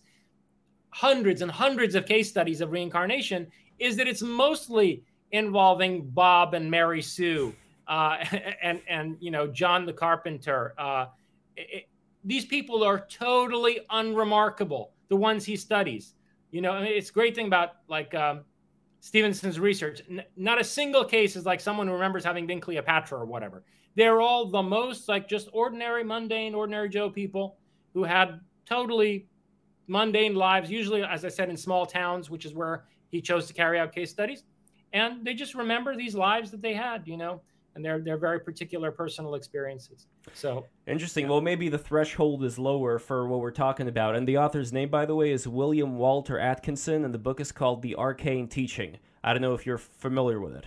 No, never heard of it. I'll it's a very it's a, I'll send you a copy. It's a very interesting. But anyway, uh, the only other thing that I can add to this uh, part of the conversation is when you do go into that state of awareness and remembrance, you were talking about how certain meditation techniques that people do, as well as certain psychotropic uh, drugs they take, they actually have a certain effect on the brain, as well as when divers would go too deep in the water, which would give you that effect of oneness with the universe. But that's just a pure physiological thing, and nothing really is being done here. Would you contrast that from being able to assume much higher levels of, let's say, uh, powers or understanding or whatever in this uh, spectral revolution. Yeah, I would. I would do. I would do that, and I and I would say that. I mean, again, this is one of the places where Gautama Buddha really got it right. I have a lot of respect for Gautama. Uh, there's a, there are very deep ways in which my ontology and epistemology align with his. I think that he drew some erroneous ethical conclusions from an ontology and epistemology that in a lot of ways we share in common. But one of the things that Buddha got, you know, brilliantly right um, here is that cultivating psychokinesis or telepathy or clairvoyance or any of these things, right, which they call siddhis in mm. Sanskrit, does not give you the uh, does not give you the knowledge that there is oneness and that there's God or there's any kind of eternal or infinite being. No, uh, Gautama Buddha uh, makes a very compelling argument in his sermons that this Brahman idea or the, the Atman that's a microcosm of that macrocosm are mental projections. And those projections can be used to focus the mind enough in order to cultivate these siddhis, but people can cultivate these siddhis without that kind of mental focus. And having these siddhis does not correlate at all to a recognition of some kind of divine oneness. Uh, and, you know, Gautama himself talks about how in the wars between the Devas and the Asuras, the gods and the Titans, both sides have these powers. And you know, uh, they used them for all kinds of uh, unethical ends and in, in utter disregard for any putative divine harmony. But what it would also suggest to me, at least, is that having those abilities means that you can sidestep the bureaucrats in that particular part of the matrix. And the question is then, what exact kind of adventures could you have outside of whatever reality is it that we are used to right now? What exactly is the limit here? We should find out. We should find out. And one of the most interesting things that Ingo Swann says in his book Penetration, Ingo Swann was uh, one of the founders of the remote viewing program, the CIA remote viewing program in the 1970s. And he wrote this great book, Penetration, on um, his clairvoyance of the moon and the people on the moon for the CIA, or he actually he insinuated that it was some other military intelligence outfit that was even more deeply buried than, than the CIA, which took him away from his work at the CIA, took him to some clandestine facility, and he remote viewed the moon for them from there to corroborate photographic evidence they had had for cities on the dark side of the moon. In any case, one of the things that Ingo Swann says in that book, Penetration, is he says these overlords, which he saw them, he saw them up on the moon. They told him to get the hell out of there. By the way, I can tell you an interesting story about that too. And so they said, get the hell out of here. You don't belong here. And he said, one thing about them is they're terrified of our psychic abilities. They don't want us to have the same kind of psychic abilities that they do. And they're trying to deliberately debilitate us in the in the you know realm of psychic cultivation because it would in a way put us on an equal footing with them and you know render us less less uh, vulnerable to their machinations very interesting. There is definitely a lot to get into here, which I look forward to doing in the future conversation. But I do want to get back to what I think a lot of people have been uh, waiting for, which is uh, Ghislaine Maxwell and the Atlantis connection. So when I first read that, that was uh, very eye opening. And uh, I do seem to recall now all these things about her uh, her particular uh, interests. Well, I don't even want to talk about it. Uh, I want you to talk about it. So please let us know what exactly is this Ghislaine Maxwell Atlantis connection. And by the way, to all the people who are watching right now, don't forget to smash that subscribe button, smash that like button. The bell is extremely important. And also share this video with all of your friends and family. But anyway, Jason, go for it. Yeah, so um, I basically indicate how horrendously, I mean, big surprise, how horrendously biased and uh, just warped the media coverage of this story has been, largely through censorship, largely through omission of incredibly relevant information about just what kind of operation this woman was involved with or involved in. And um, I, I indicate all kinds of ways in which Ghislaine Maxwell was fascinated by Atlantis and intent on recovering knowledge of that civilization. And when I say recovering knowledge, I mean not just like, I mean, you know, she was an expert diver. So uh, her and Jeffrey Epstein had this submarine called Atlantis, the Atlantis submarine. And not only would she be diving on Atlantean ruins in the Caribbean and Bahamas region, uh, ruins in an area where Edgar Cayce claimed that Atlantis was located, right? So I think not only was she interested in excavating the civilization, um, I also believe that the reason that uh, people, scientists specializing in things like quantum gravity and gene splicing were being taken down in the Atlantis submarine uh, is because she was also interested in reconstructing the knowledge of that civilization. And it's an interest that I think she she in part uh, well, let's just say I think it was in part catalyzed by her fascination with Jacques Cousteau, um, whose hidden life quest was actually the rediscovery of Atlantis. Cousteau's concern with ocean preservation, which is something that Ghislaine Maxwell, you know, uh, really devoted herself to later with her Terramar project in the in the 2010s, right? Um, Cousteau's concern with ocean preservation was largely a cover and an excuse for, uh, you know, submarine explorations really aimed at rediscovering Atlantis. And his son inherited that project from him and uh, died a very untimely death in a plane crash. And um, there have been suggestions uh, from some of the witnesses that testified in the trial that at one point Ghislaine Maxwell had a relationship with Jacques Cousteau's granddaughter, Alexandra Cousteau. So, anyway, I, I believe that she was part of a network of people who were attempting to excavate Atlantis and reconstruct its knowledge, uh, particularly the knowledge of the rebel faction in Atlantis. And uh, that you can see this in all kinds of ways. I mean, including you know the ground plan of the garden in uh, the Zorro Ranch. Uh, you know that, that, Epstein had. It's in the concentric uh, ring pattern that Plato described as the ground plan of the city of Atlantis. Um, and uh, or the temple, the one of uh, that people confused to be like the temple of Moloch, you know, with the owl, which was actually a parrot, I think, like two parrots that were there. Uh, there was a statue of Poseidon mm. and a hmm. statue of Atlas. So yes. it was an Atlantean temple that Epstein had on one end of his uh, island on Little St. James. It still seems a little bit weird to me because the temple itself, when you look at it up close, it looks a little bit tacky in my opinion. The way that it's painted, the way that it's done, and what exactly does a temple like that accomplish at the end of the day? You're just attracting undue attention to whatever it is that you're doing. So why do you think such a structure was uh, put in there in the first place? And when people found it, they found that it was empty inside, like there wasn't really anything going on. So well, what... it had been emptied by the time people were true, allowed to look. True. I mean, yeah, okay. they had a heads up, right? I mean, Jeffrey Epstein was arrested for the first time. Yeah. What was it, 2008 or something like that? By the way, okay, let me. This is an important thing that I yeah. will mention, right? Um, how many times was was Epstein like arrested, interviewed, and then let go?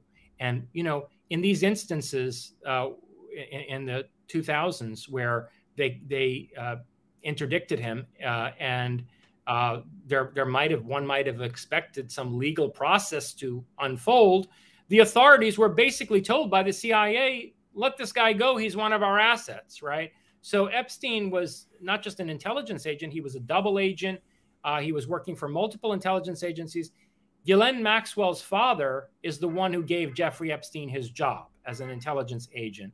Uh, Robert Maxwell, Ghislaine's father, was a triple agent. He, first of all, he was a war hero, okay? He was a Jew from Ukraine whose family was killed in the Holocaust.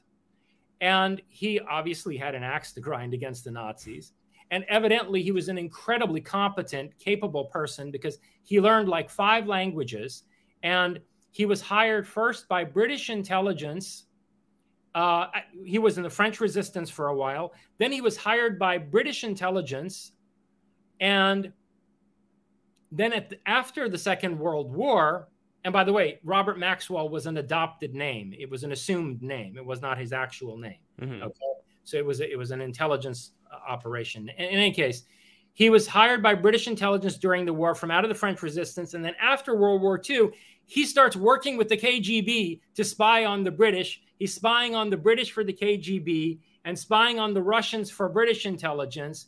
And then, of course, he's Jewish. So once the state of Israel becomes strong and Mossad is set up, well, he goes to work for Mossad as well. And he's spying for Mossad both on the British and on the Soviets, right? He was a super spy and and this whole business about like how his his companies were insolvent, right? It's it's all bullshit because his companies were never solvent. The guy was getting money from intelligence agencies to run journalistic enterprises that would be used to blackmail people for the sake of intelligence operations.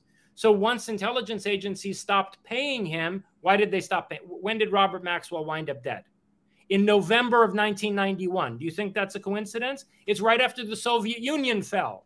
So he hmm. wasn't useful anymore. This guy was a super spy in the context of the Cold War. They stopped paying his bills. And that's why, you know, he had this corporate insolvency. It's because the whole operation was being sustained by his benefactors in intelligence for the sake of using these publications as part of blackmail in intelligence. And uh, anyway, long story short, he threatened the Mossad. He started like telling them, if you don't, if you don't reveal, you know, you don't keep paying me, I'm going to reveal X, Y, and Z. And said, oh, really? And they they sent some, you know, special operations people to drown him, to take him off the the Lady Ghislaine, the yacht that was named after his daughter, who was like his executive secretary, who knew everything that he was doing. Okay. So, first thing to keep in context, okay, she's the daughter of a triple agent super spy who's been murdered by Mossad because he started threatening the state of Israel. Okay. Uh, and so, and she knows everything. She's the only one in the family who was trusted with all of the highest level confidential information, unlike her brothers. And so, this is a woman who not only is she in financial trouble around about 1991, uh, I mean, uh, beginning of 92, she's also in danger. I mean, they could kill her next. She uh, is aware of the whole operation. Uh, and who does she take refuge with? Well, the guy that daddy brought into the operation. Robert Maxwell brought Jeffrey Epstein to Israel and got him involved in arms dealing um, and uh, other kind of smuggling operations on behalf of Mossad, as well as blackmail on behalf of Mossad. What Jeffrey Epstein was doing, you know, people think like oh, this is some sex scandal, like Lolita Express, like the guy was just a pervert. No, no, no.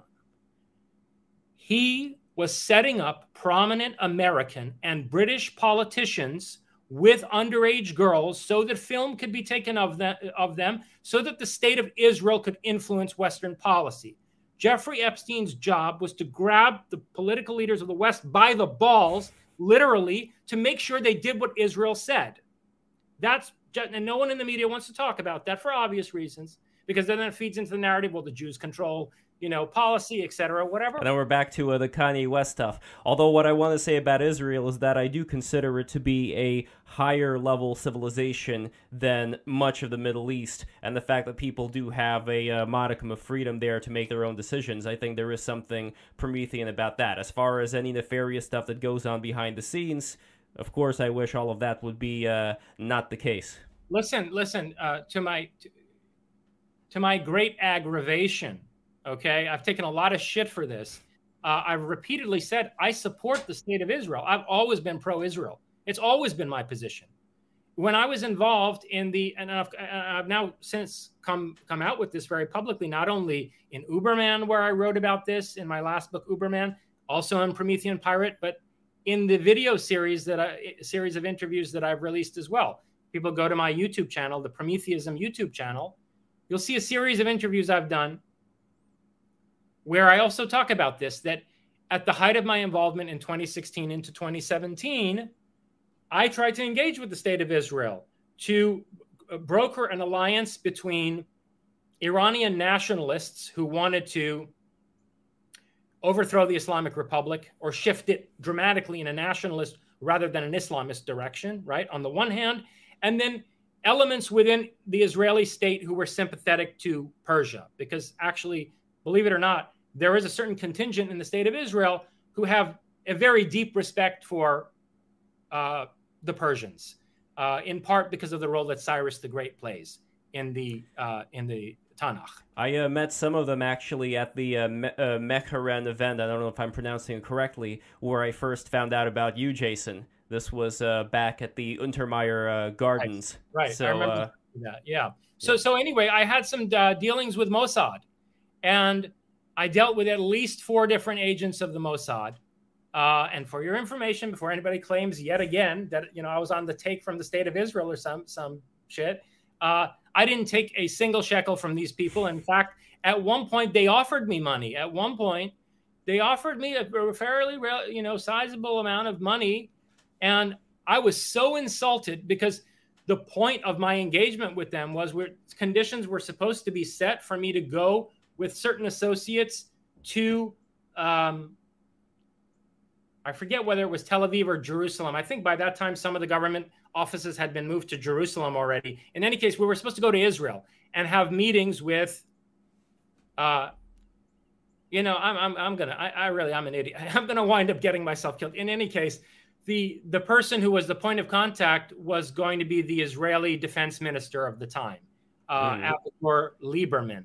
And see, Lieberman was in with, he was in with Orthodox, more right wing Jews in Israel who, because of the place that Cyrus has as a Moshiach in the, in the Tanakh, had a special connection to Iran. And they wanted an, an Iran that would be an ally of Israel. And unlike these other Israelis around Netanyahu, who want to basically destroy Iran as a nation. Their idea is to not just overthrow the Islamic Republic, they want to crush and balkanize Iran and rape it for its resources, basically.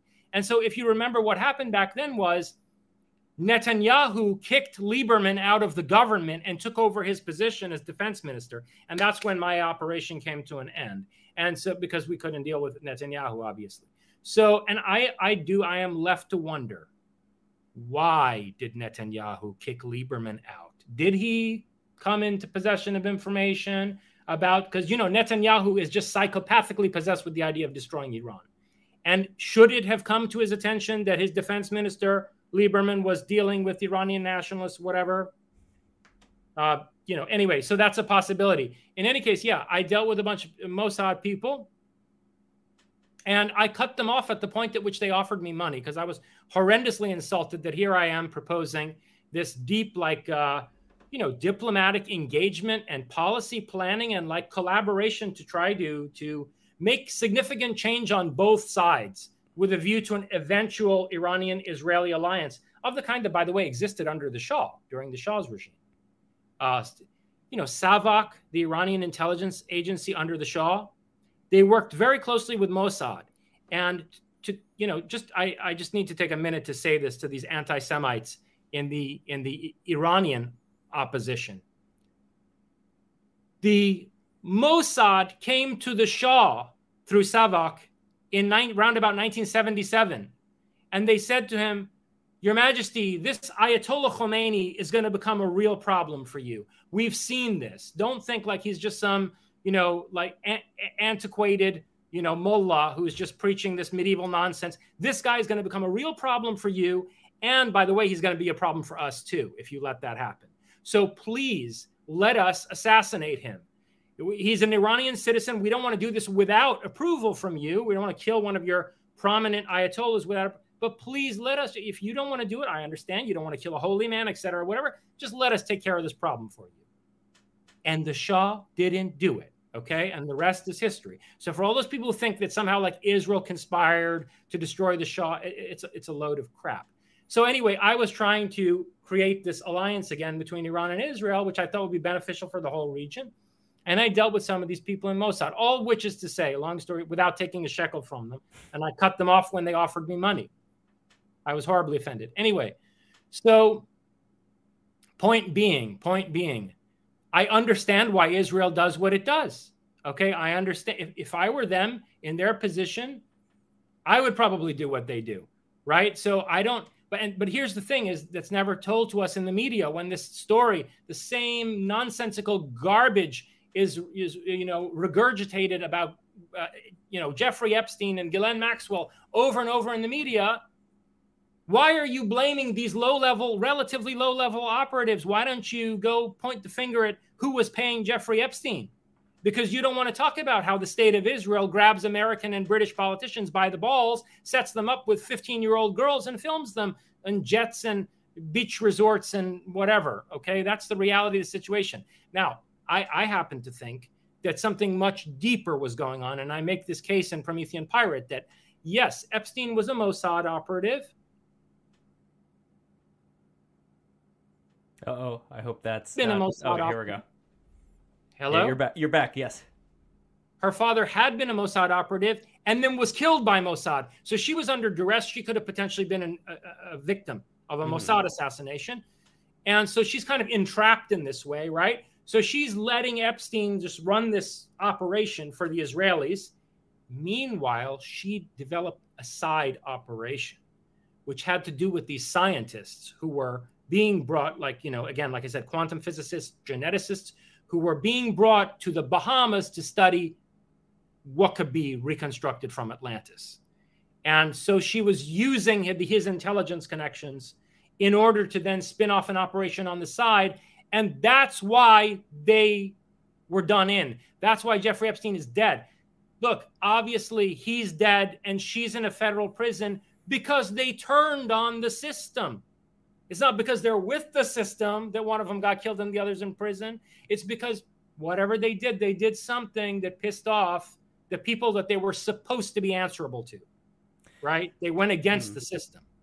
I guess if I was in Jeffrey Epstein's position, though, with the uh, egg shape, you know what, I'm not sure I would be the best candidate to have this transhumanist uh, race that he wanted to uh, perpetuate using the DNA of these uh, girls allegedly. So I don't know. I mean, then yeah, again, I, I, I, am. I believe that probably all these caricatures, you know, and carnivalesque uh, narratives are are very badly distorted. You know, um, oblique reflections of the truth of the situation, which was probably something a lot more complex, not necessarily less disturbing, maybe more horrifying, but probably a lot more com- complex and less of a grotesque caricature, uh, you know, than than what has has leaked through, you know, some alternative media sources. It's possible. And again, with the temple thing, I just think things of that nature give a lot more fodder for people. I hope uh, just to end this particular thing, go to the super chats uh, as soon as possible because I know Jason. By the way, let me just make a yes. make a point here. It's very important sure. to just I for uh, Jeffrey Epstein in my book is a scumbag. I mean, literally in my book, he's a scumbag. I have him assassinated in Uberman. In Uberman, I tell an alternate history. Right mm. in Uberman, I have an alternate history unfold through time travel. The protagonist is a time traveler, and there's an alternate history where this protagonist, who's a time traveler assassin, she kills Jeffrey Epstein before he really, you know, hmm. unfolds these operations and uh, before he entraps Ghislaine Maxwell. So, so in my book, the guy's a total scumbag. So I'm not in. I am in no way trying to defend Jeffrey Epstein. Well, from uh, one of the things that you uh, said earlier uh, about your experience with Ghislaine Mac- not, uh, with um, uh, Epstein, when there was this girl, teenage girl, who was going to the Dalton School, and uh, he was, uh, you know, he was recruiting her. And uh, when she was exiting the school building, you saw him wearing the uh, leather jacket. And from how you described him, he seemed to be self-aware enough to see it being pretty shameful what he was doing, or at least that's the that's the impression that I got from how you described that particular scene he was a creep. And, you know, I think that, see, I had a, I don't want to get too much into this. Look, if people want it, they can read the book. Okay. Yes. But I, I, he, anyone who runs intelligence operations at that level is also very good at reading people. Okay. I think he was very good at reading people. And I had a connection to this girl. Okay. And I think he could read that I was really disturbed and like that my like that he felt in, uh, in, a position that he needed to kind of justify himself somehow. Mm. Um, so so I don't think he would have uh, been that way with just anybody. I think he felt the intensity of my like um revulsion and uh and concern. Uh so yeah. Very interesting. I mean, uh the one thing that I hope would happen not that it will happen, but uh, that we would not have to resort to having all of these blackmail operations and things of that nature if it could come to people's minds that, for example, and again, I don't know the inside baseball of it, but after those specific accords, which I think was way more Jared Kushner than it was uh, Donald Trump, were signed. I mean, now the Emirates and Israel are trading, and with Saudi Arabia, like, if people are not fighting against each other like they were in the very beginning, you know, post World War II, if they're just trading with each other, and I know that that's uh, Jeffrey Mishlove's whole uh, thing, the uh, you know the whole reason for live. I, I don't want to s- speak about uh, his particular stance here that much, but the point being is that I don't think that's the reason why we do what we do. But it's still nice to have this ability to exchange goods and resources and not to fight. At least I think that that's uh, it's a welcome change, and I hope that that's going to be the case with Israel and Iran in the future. Yeah, I have a big problem with that. Um, the the whole nature of the relationship between Israel, the Saudis, and the Emirates, which, by the way, is now just as of this week being threatened because China has just be, initiated a new alliance with Saudi Arabia. The Saudis betrayed the United States; they've gone over to China. Oh. The, the Saudis have completely they betrayed the United States. They've gone over to China, and China just betrayed the Islamic Republic of Iran, which two years ago it had signed a 25 year development agreement with. Okay, so the Chinese just threw the Iranians under the bus Saudis, you know, betrayed America, and the Chinese and the Saudis have made a pact. And in the joint statement that they made, they attacked Israel. So, so this may change. But okay, rewinding back to Jared Kushner's yeah. era, my problem with that is that that whole alliance between Israel, the Saudis, and the Emiratis and all that was being set up so that Israel would have their support in a war against Iran. It was setting the conditions for a war against Iran. And the one thing that I have always respected about the Islamic Republic of Iran, about this regime, is that it has resisted the current world order. It has resisted the international finance system and basically the corrupt, you know, oligarchy that governs this planet. Uh, and so, what I was trying to do back in the days when I was attempting to engage in a dialogue with the Israelis was to bring a kind of certain elements, very unusual elements in the Iranian opposition that are as opposed to the global oligarchy as the Islamic Republic is. Right? They're against Islamic theocracy. They want Iranian Iranian culture, let's say, okay, yeah. to be promoted instead. Uh, but they are also against the oligarchy, the way that this regime is.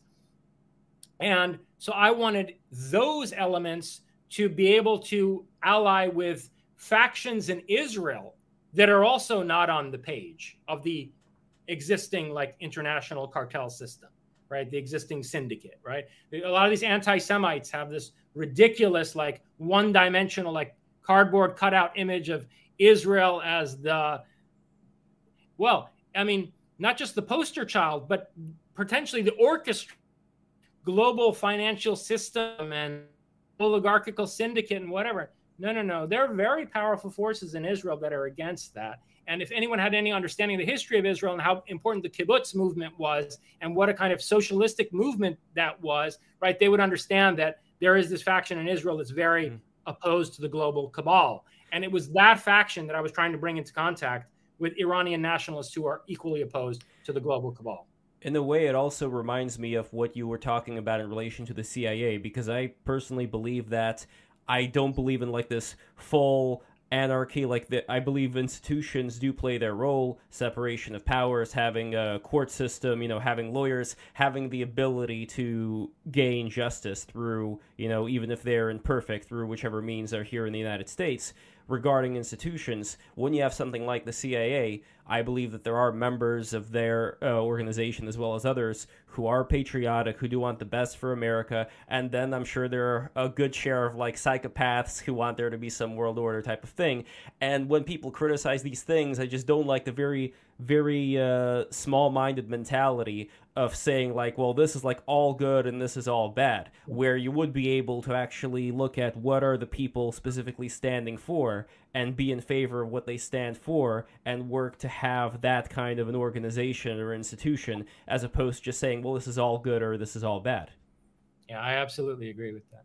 Well, with with that, let's go on to uh, super chats, Jason. This has been too short.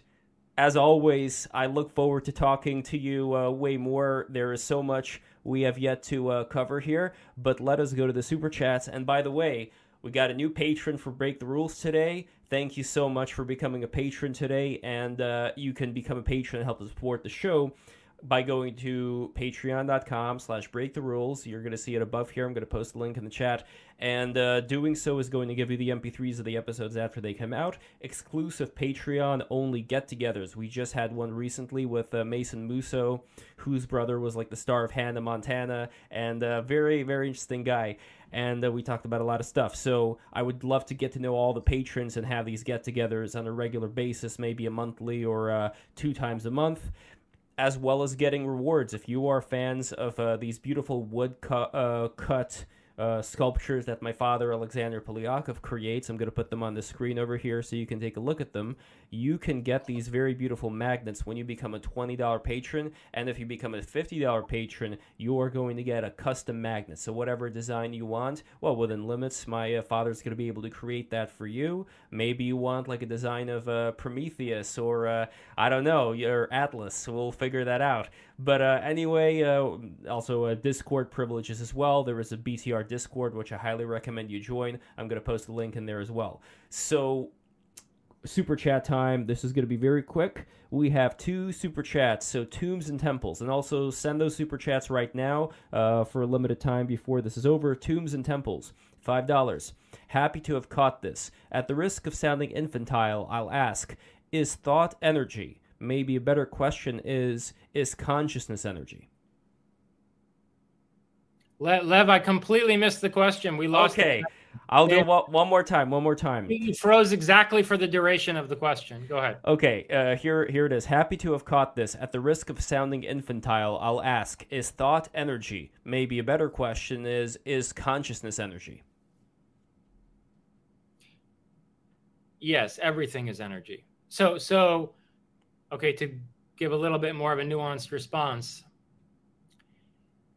there is this uh, philosophical idea, and um, basically, um, it, it's it's in a school of Indian philosophy that uh, Gautama Buddha was coming out of himself, uh, and that you see reflected very clearly in the Yoga Sutras of Patanjali, uh, where the world is uh, fundamentally divided into uh, prana and akasha, and so there's a sense of a kind of a, a cosmos of energy and then mind which is separate from the energy. So there's just like, in a way, you could say it's substance dualism in an Indian philosophical context. In a way, it's like Cartesian substance dualism in an Indian context.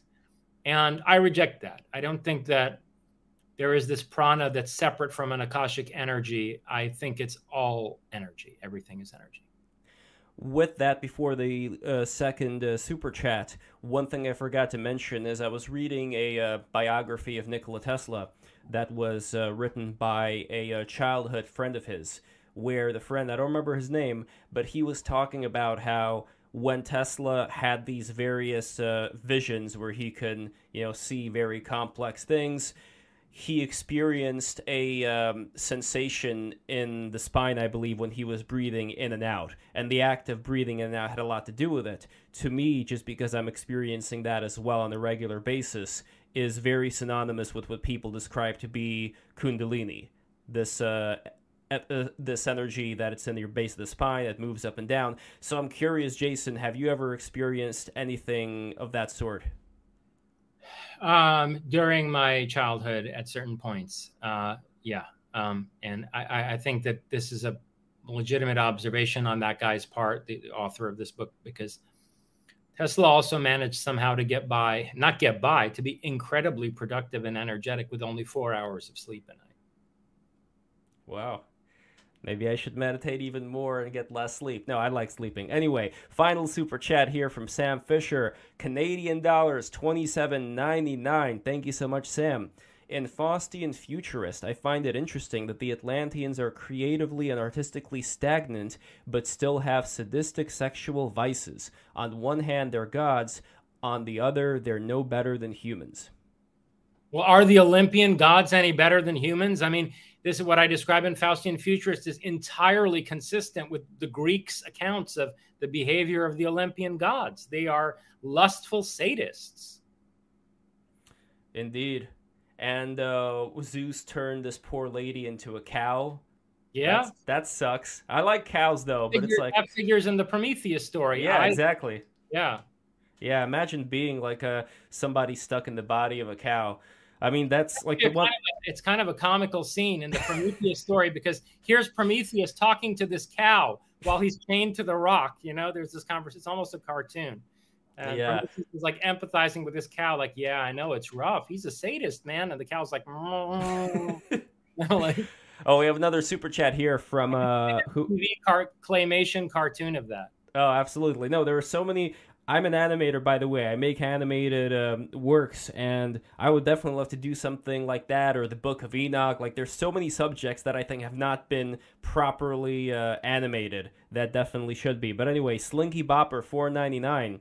You said mathematics is a schema and does not relay truth. Are there more appropriate schemas to pursue or study for a path to enlightenment?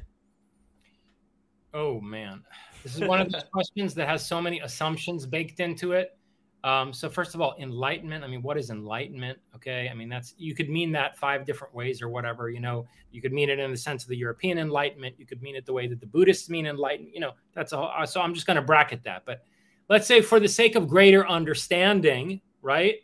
It's not that there's some schema other than mathematics that's preferable. It's that you should use as many schema as possible.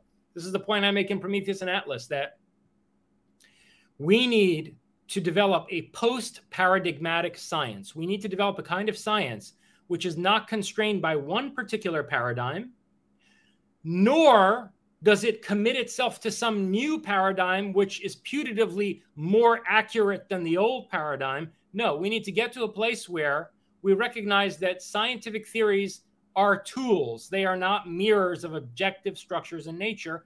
And you can use different scientific theories and even entirely different paradigms simultaneously in order to accomplish different purposes, right? Like Newtonian physics is incredibly useful to get rockets to the moon or to Mars.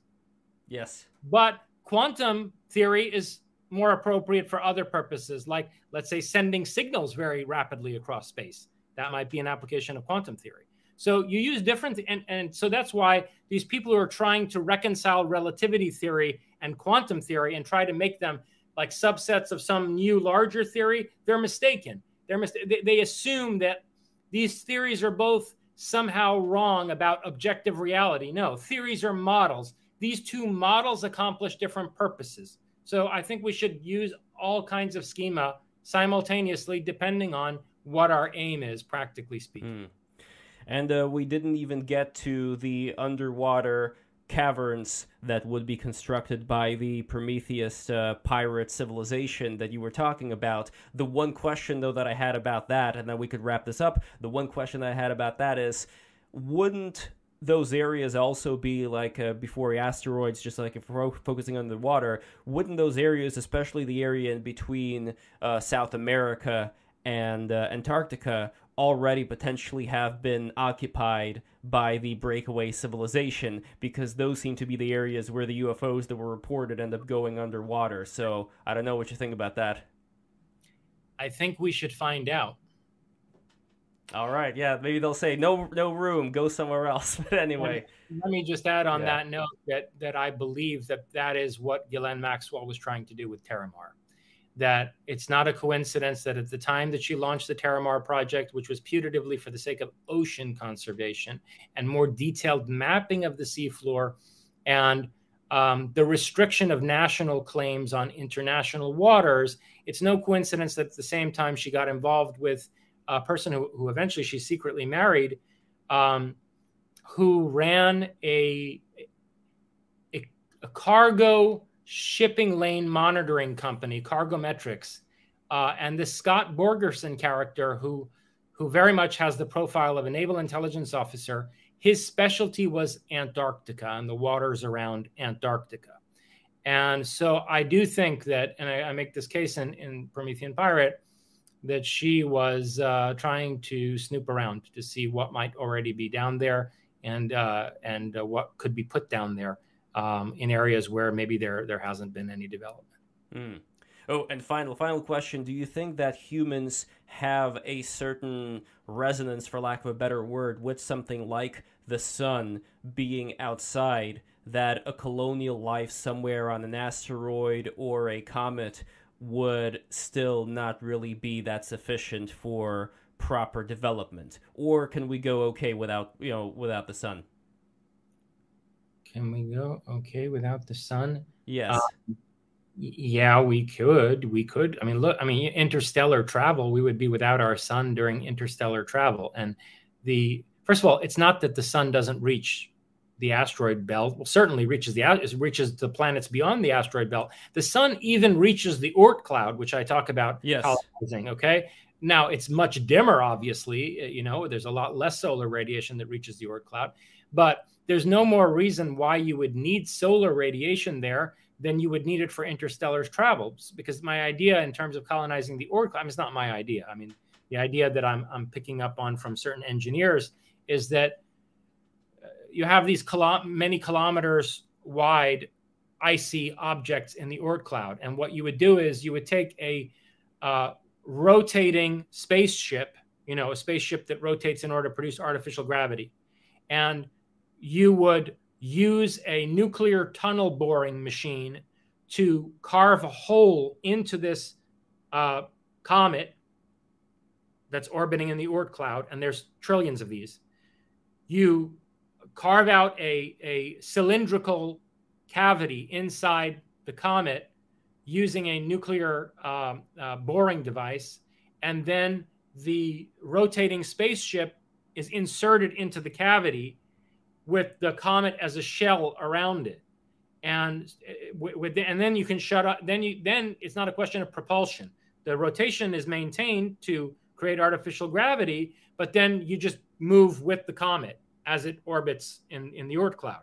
And so that's my idea. So so there there's no difference uh, between that and using that same rotating spaceship for interstellar travel your energy would be coming from nuclear fusion or, as I propose, ultimately zero point energy, and you wouldn't need any solar uh, radiation for any purpose. And in terms of like our health needs, uh, you know, the, the, the the ways in which you know the sun's radiation is important to our health. Well, we already have UV systems and so forth that um, artificially can reproduce that and provide similar nutrients and and so well not just the sun's rays but if you were bringing up the example of the moon as being this vessel that takes souls in that opens the doors to these planets including this big star that we call the sun as also having a very particular effect on who we are and how we conduct ourselves.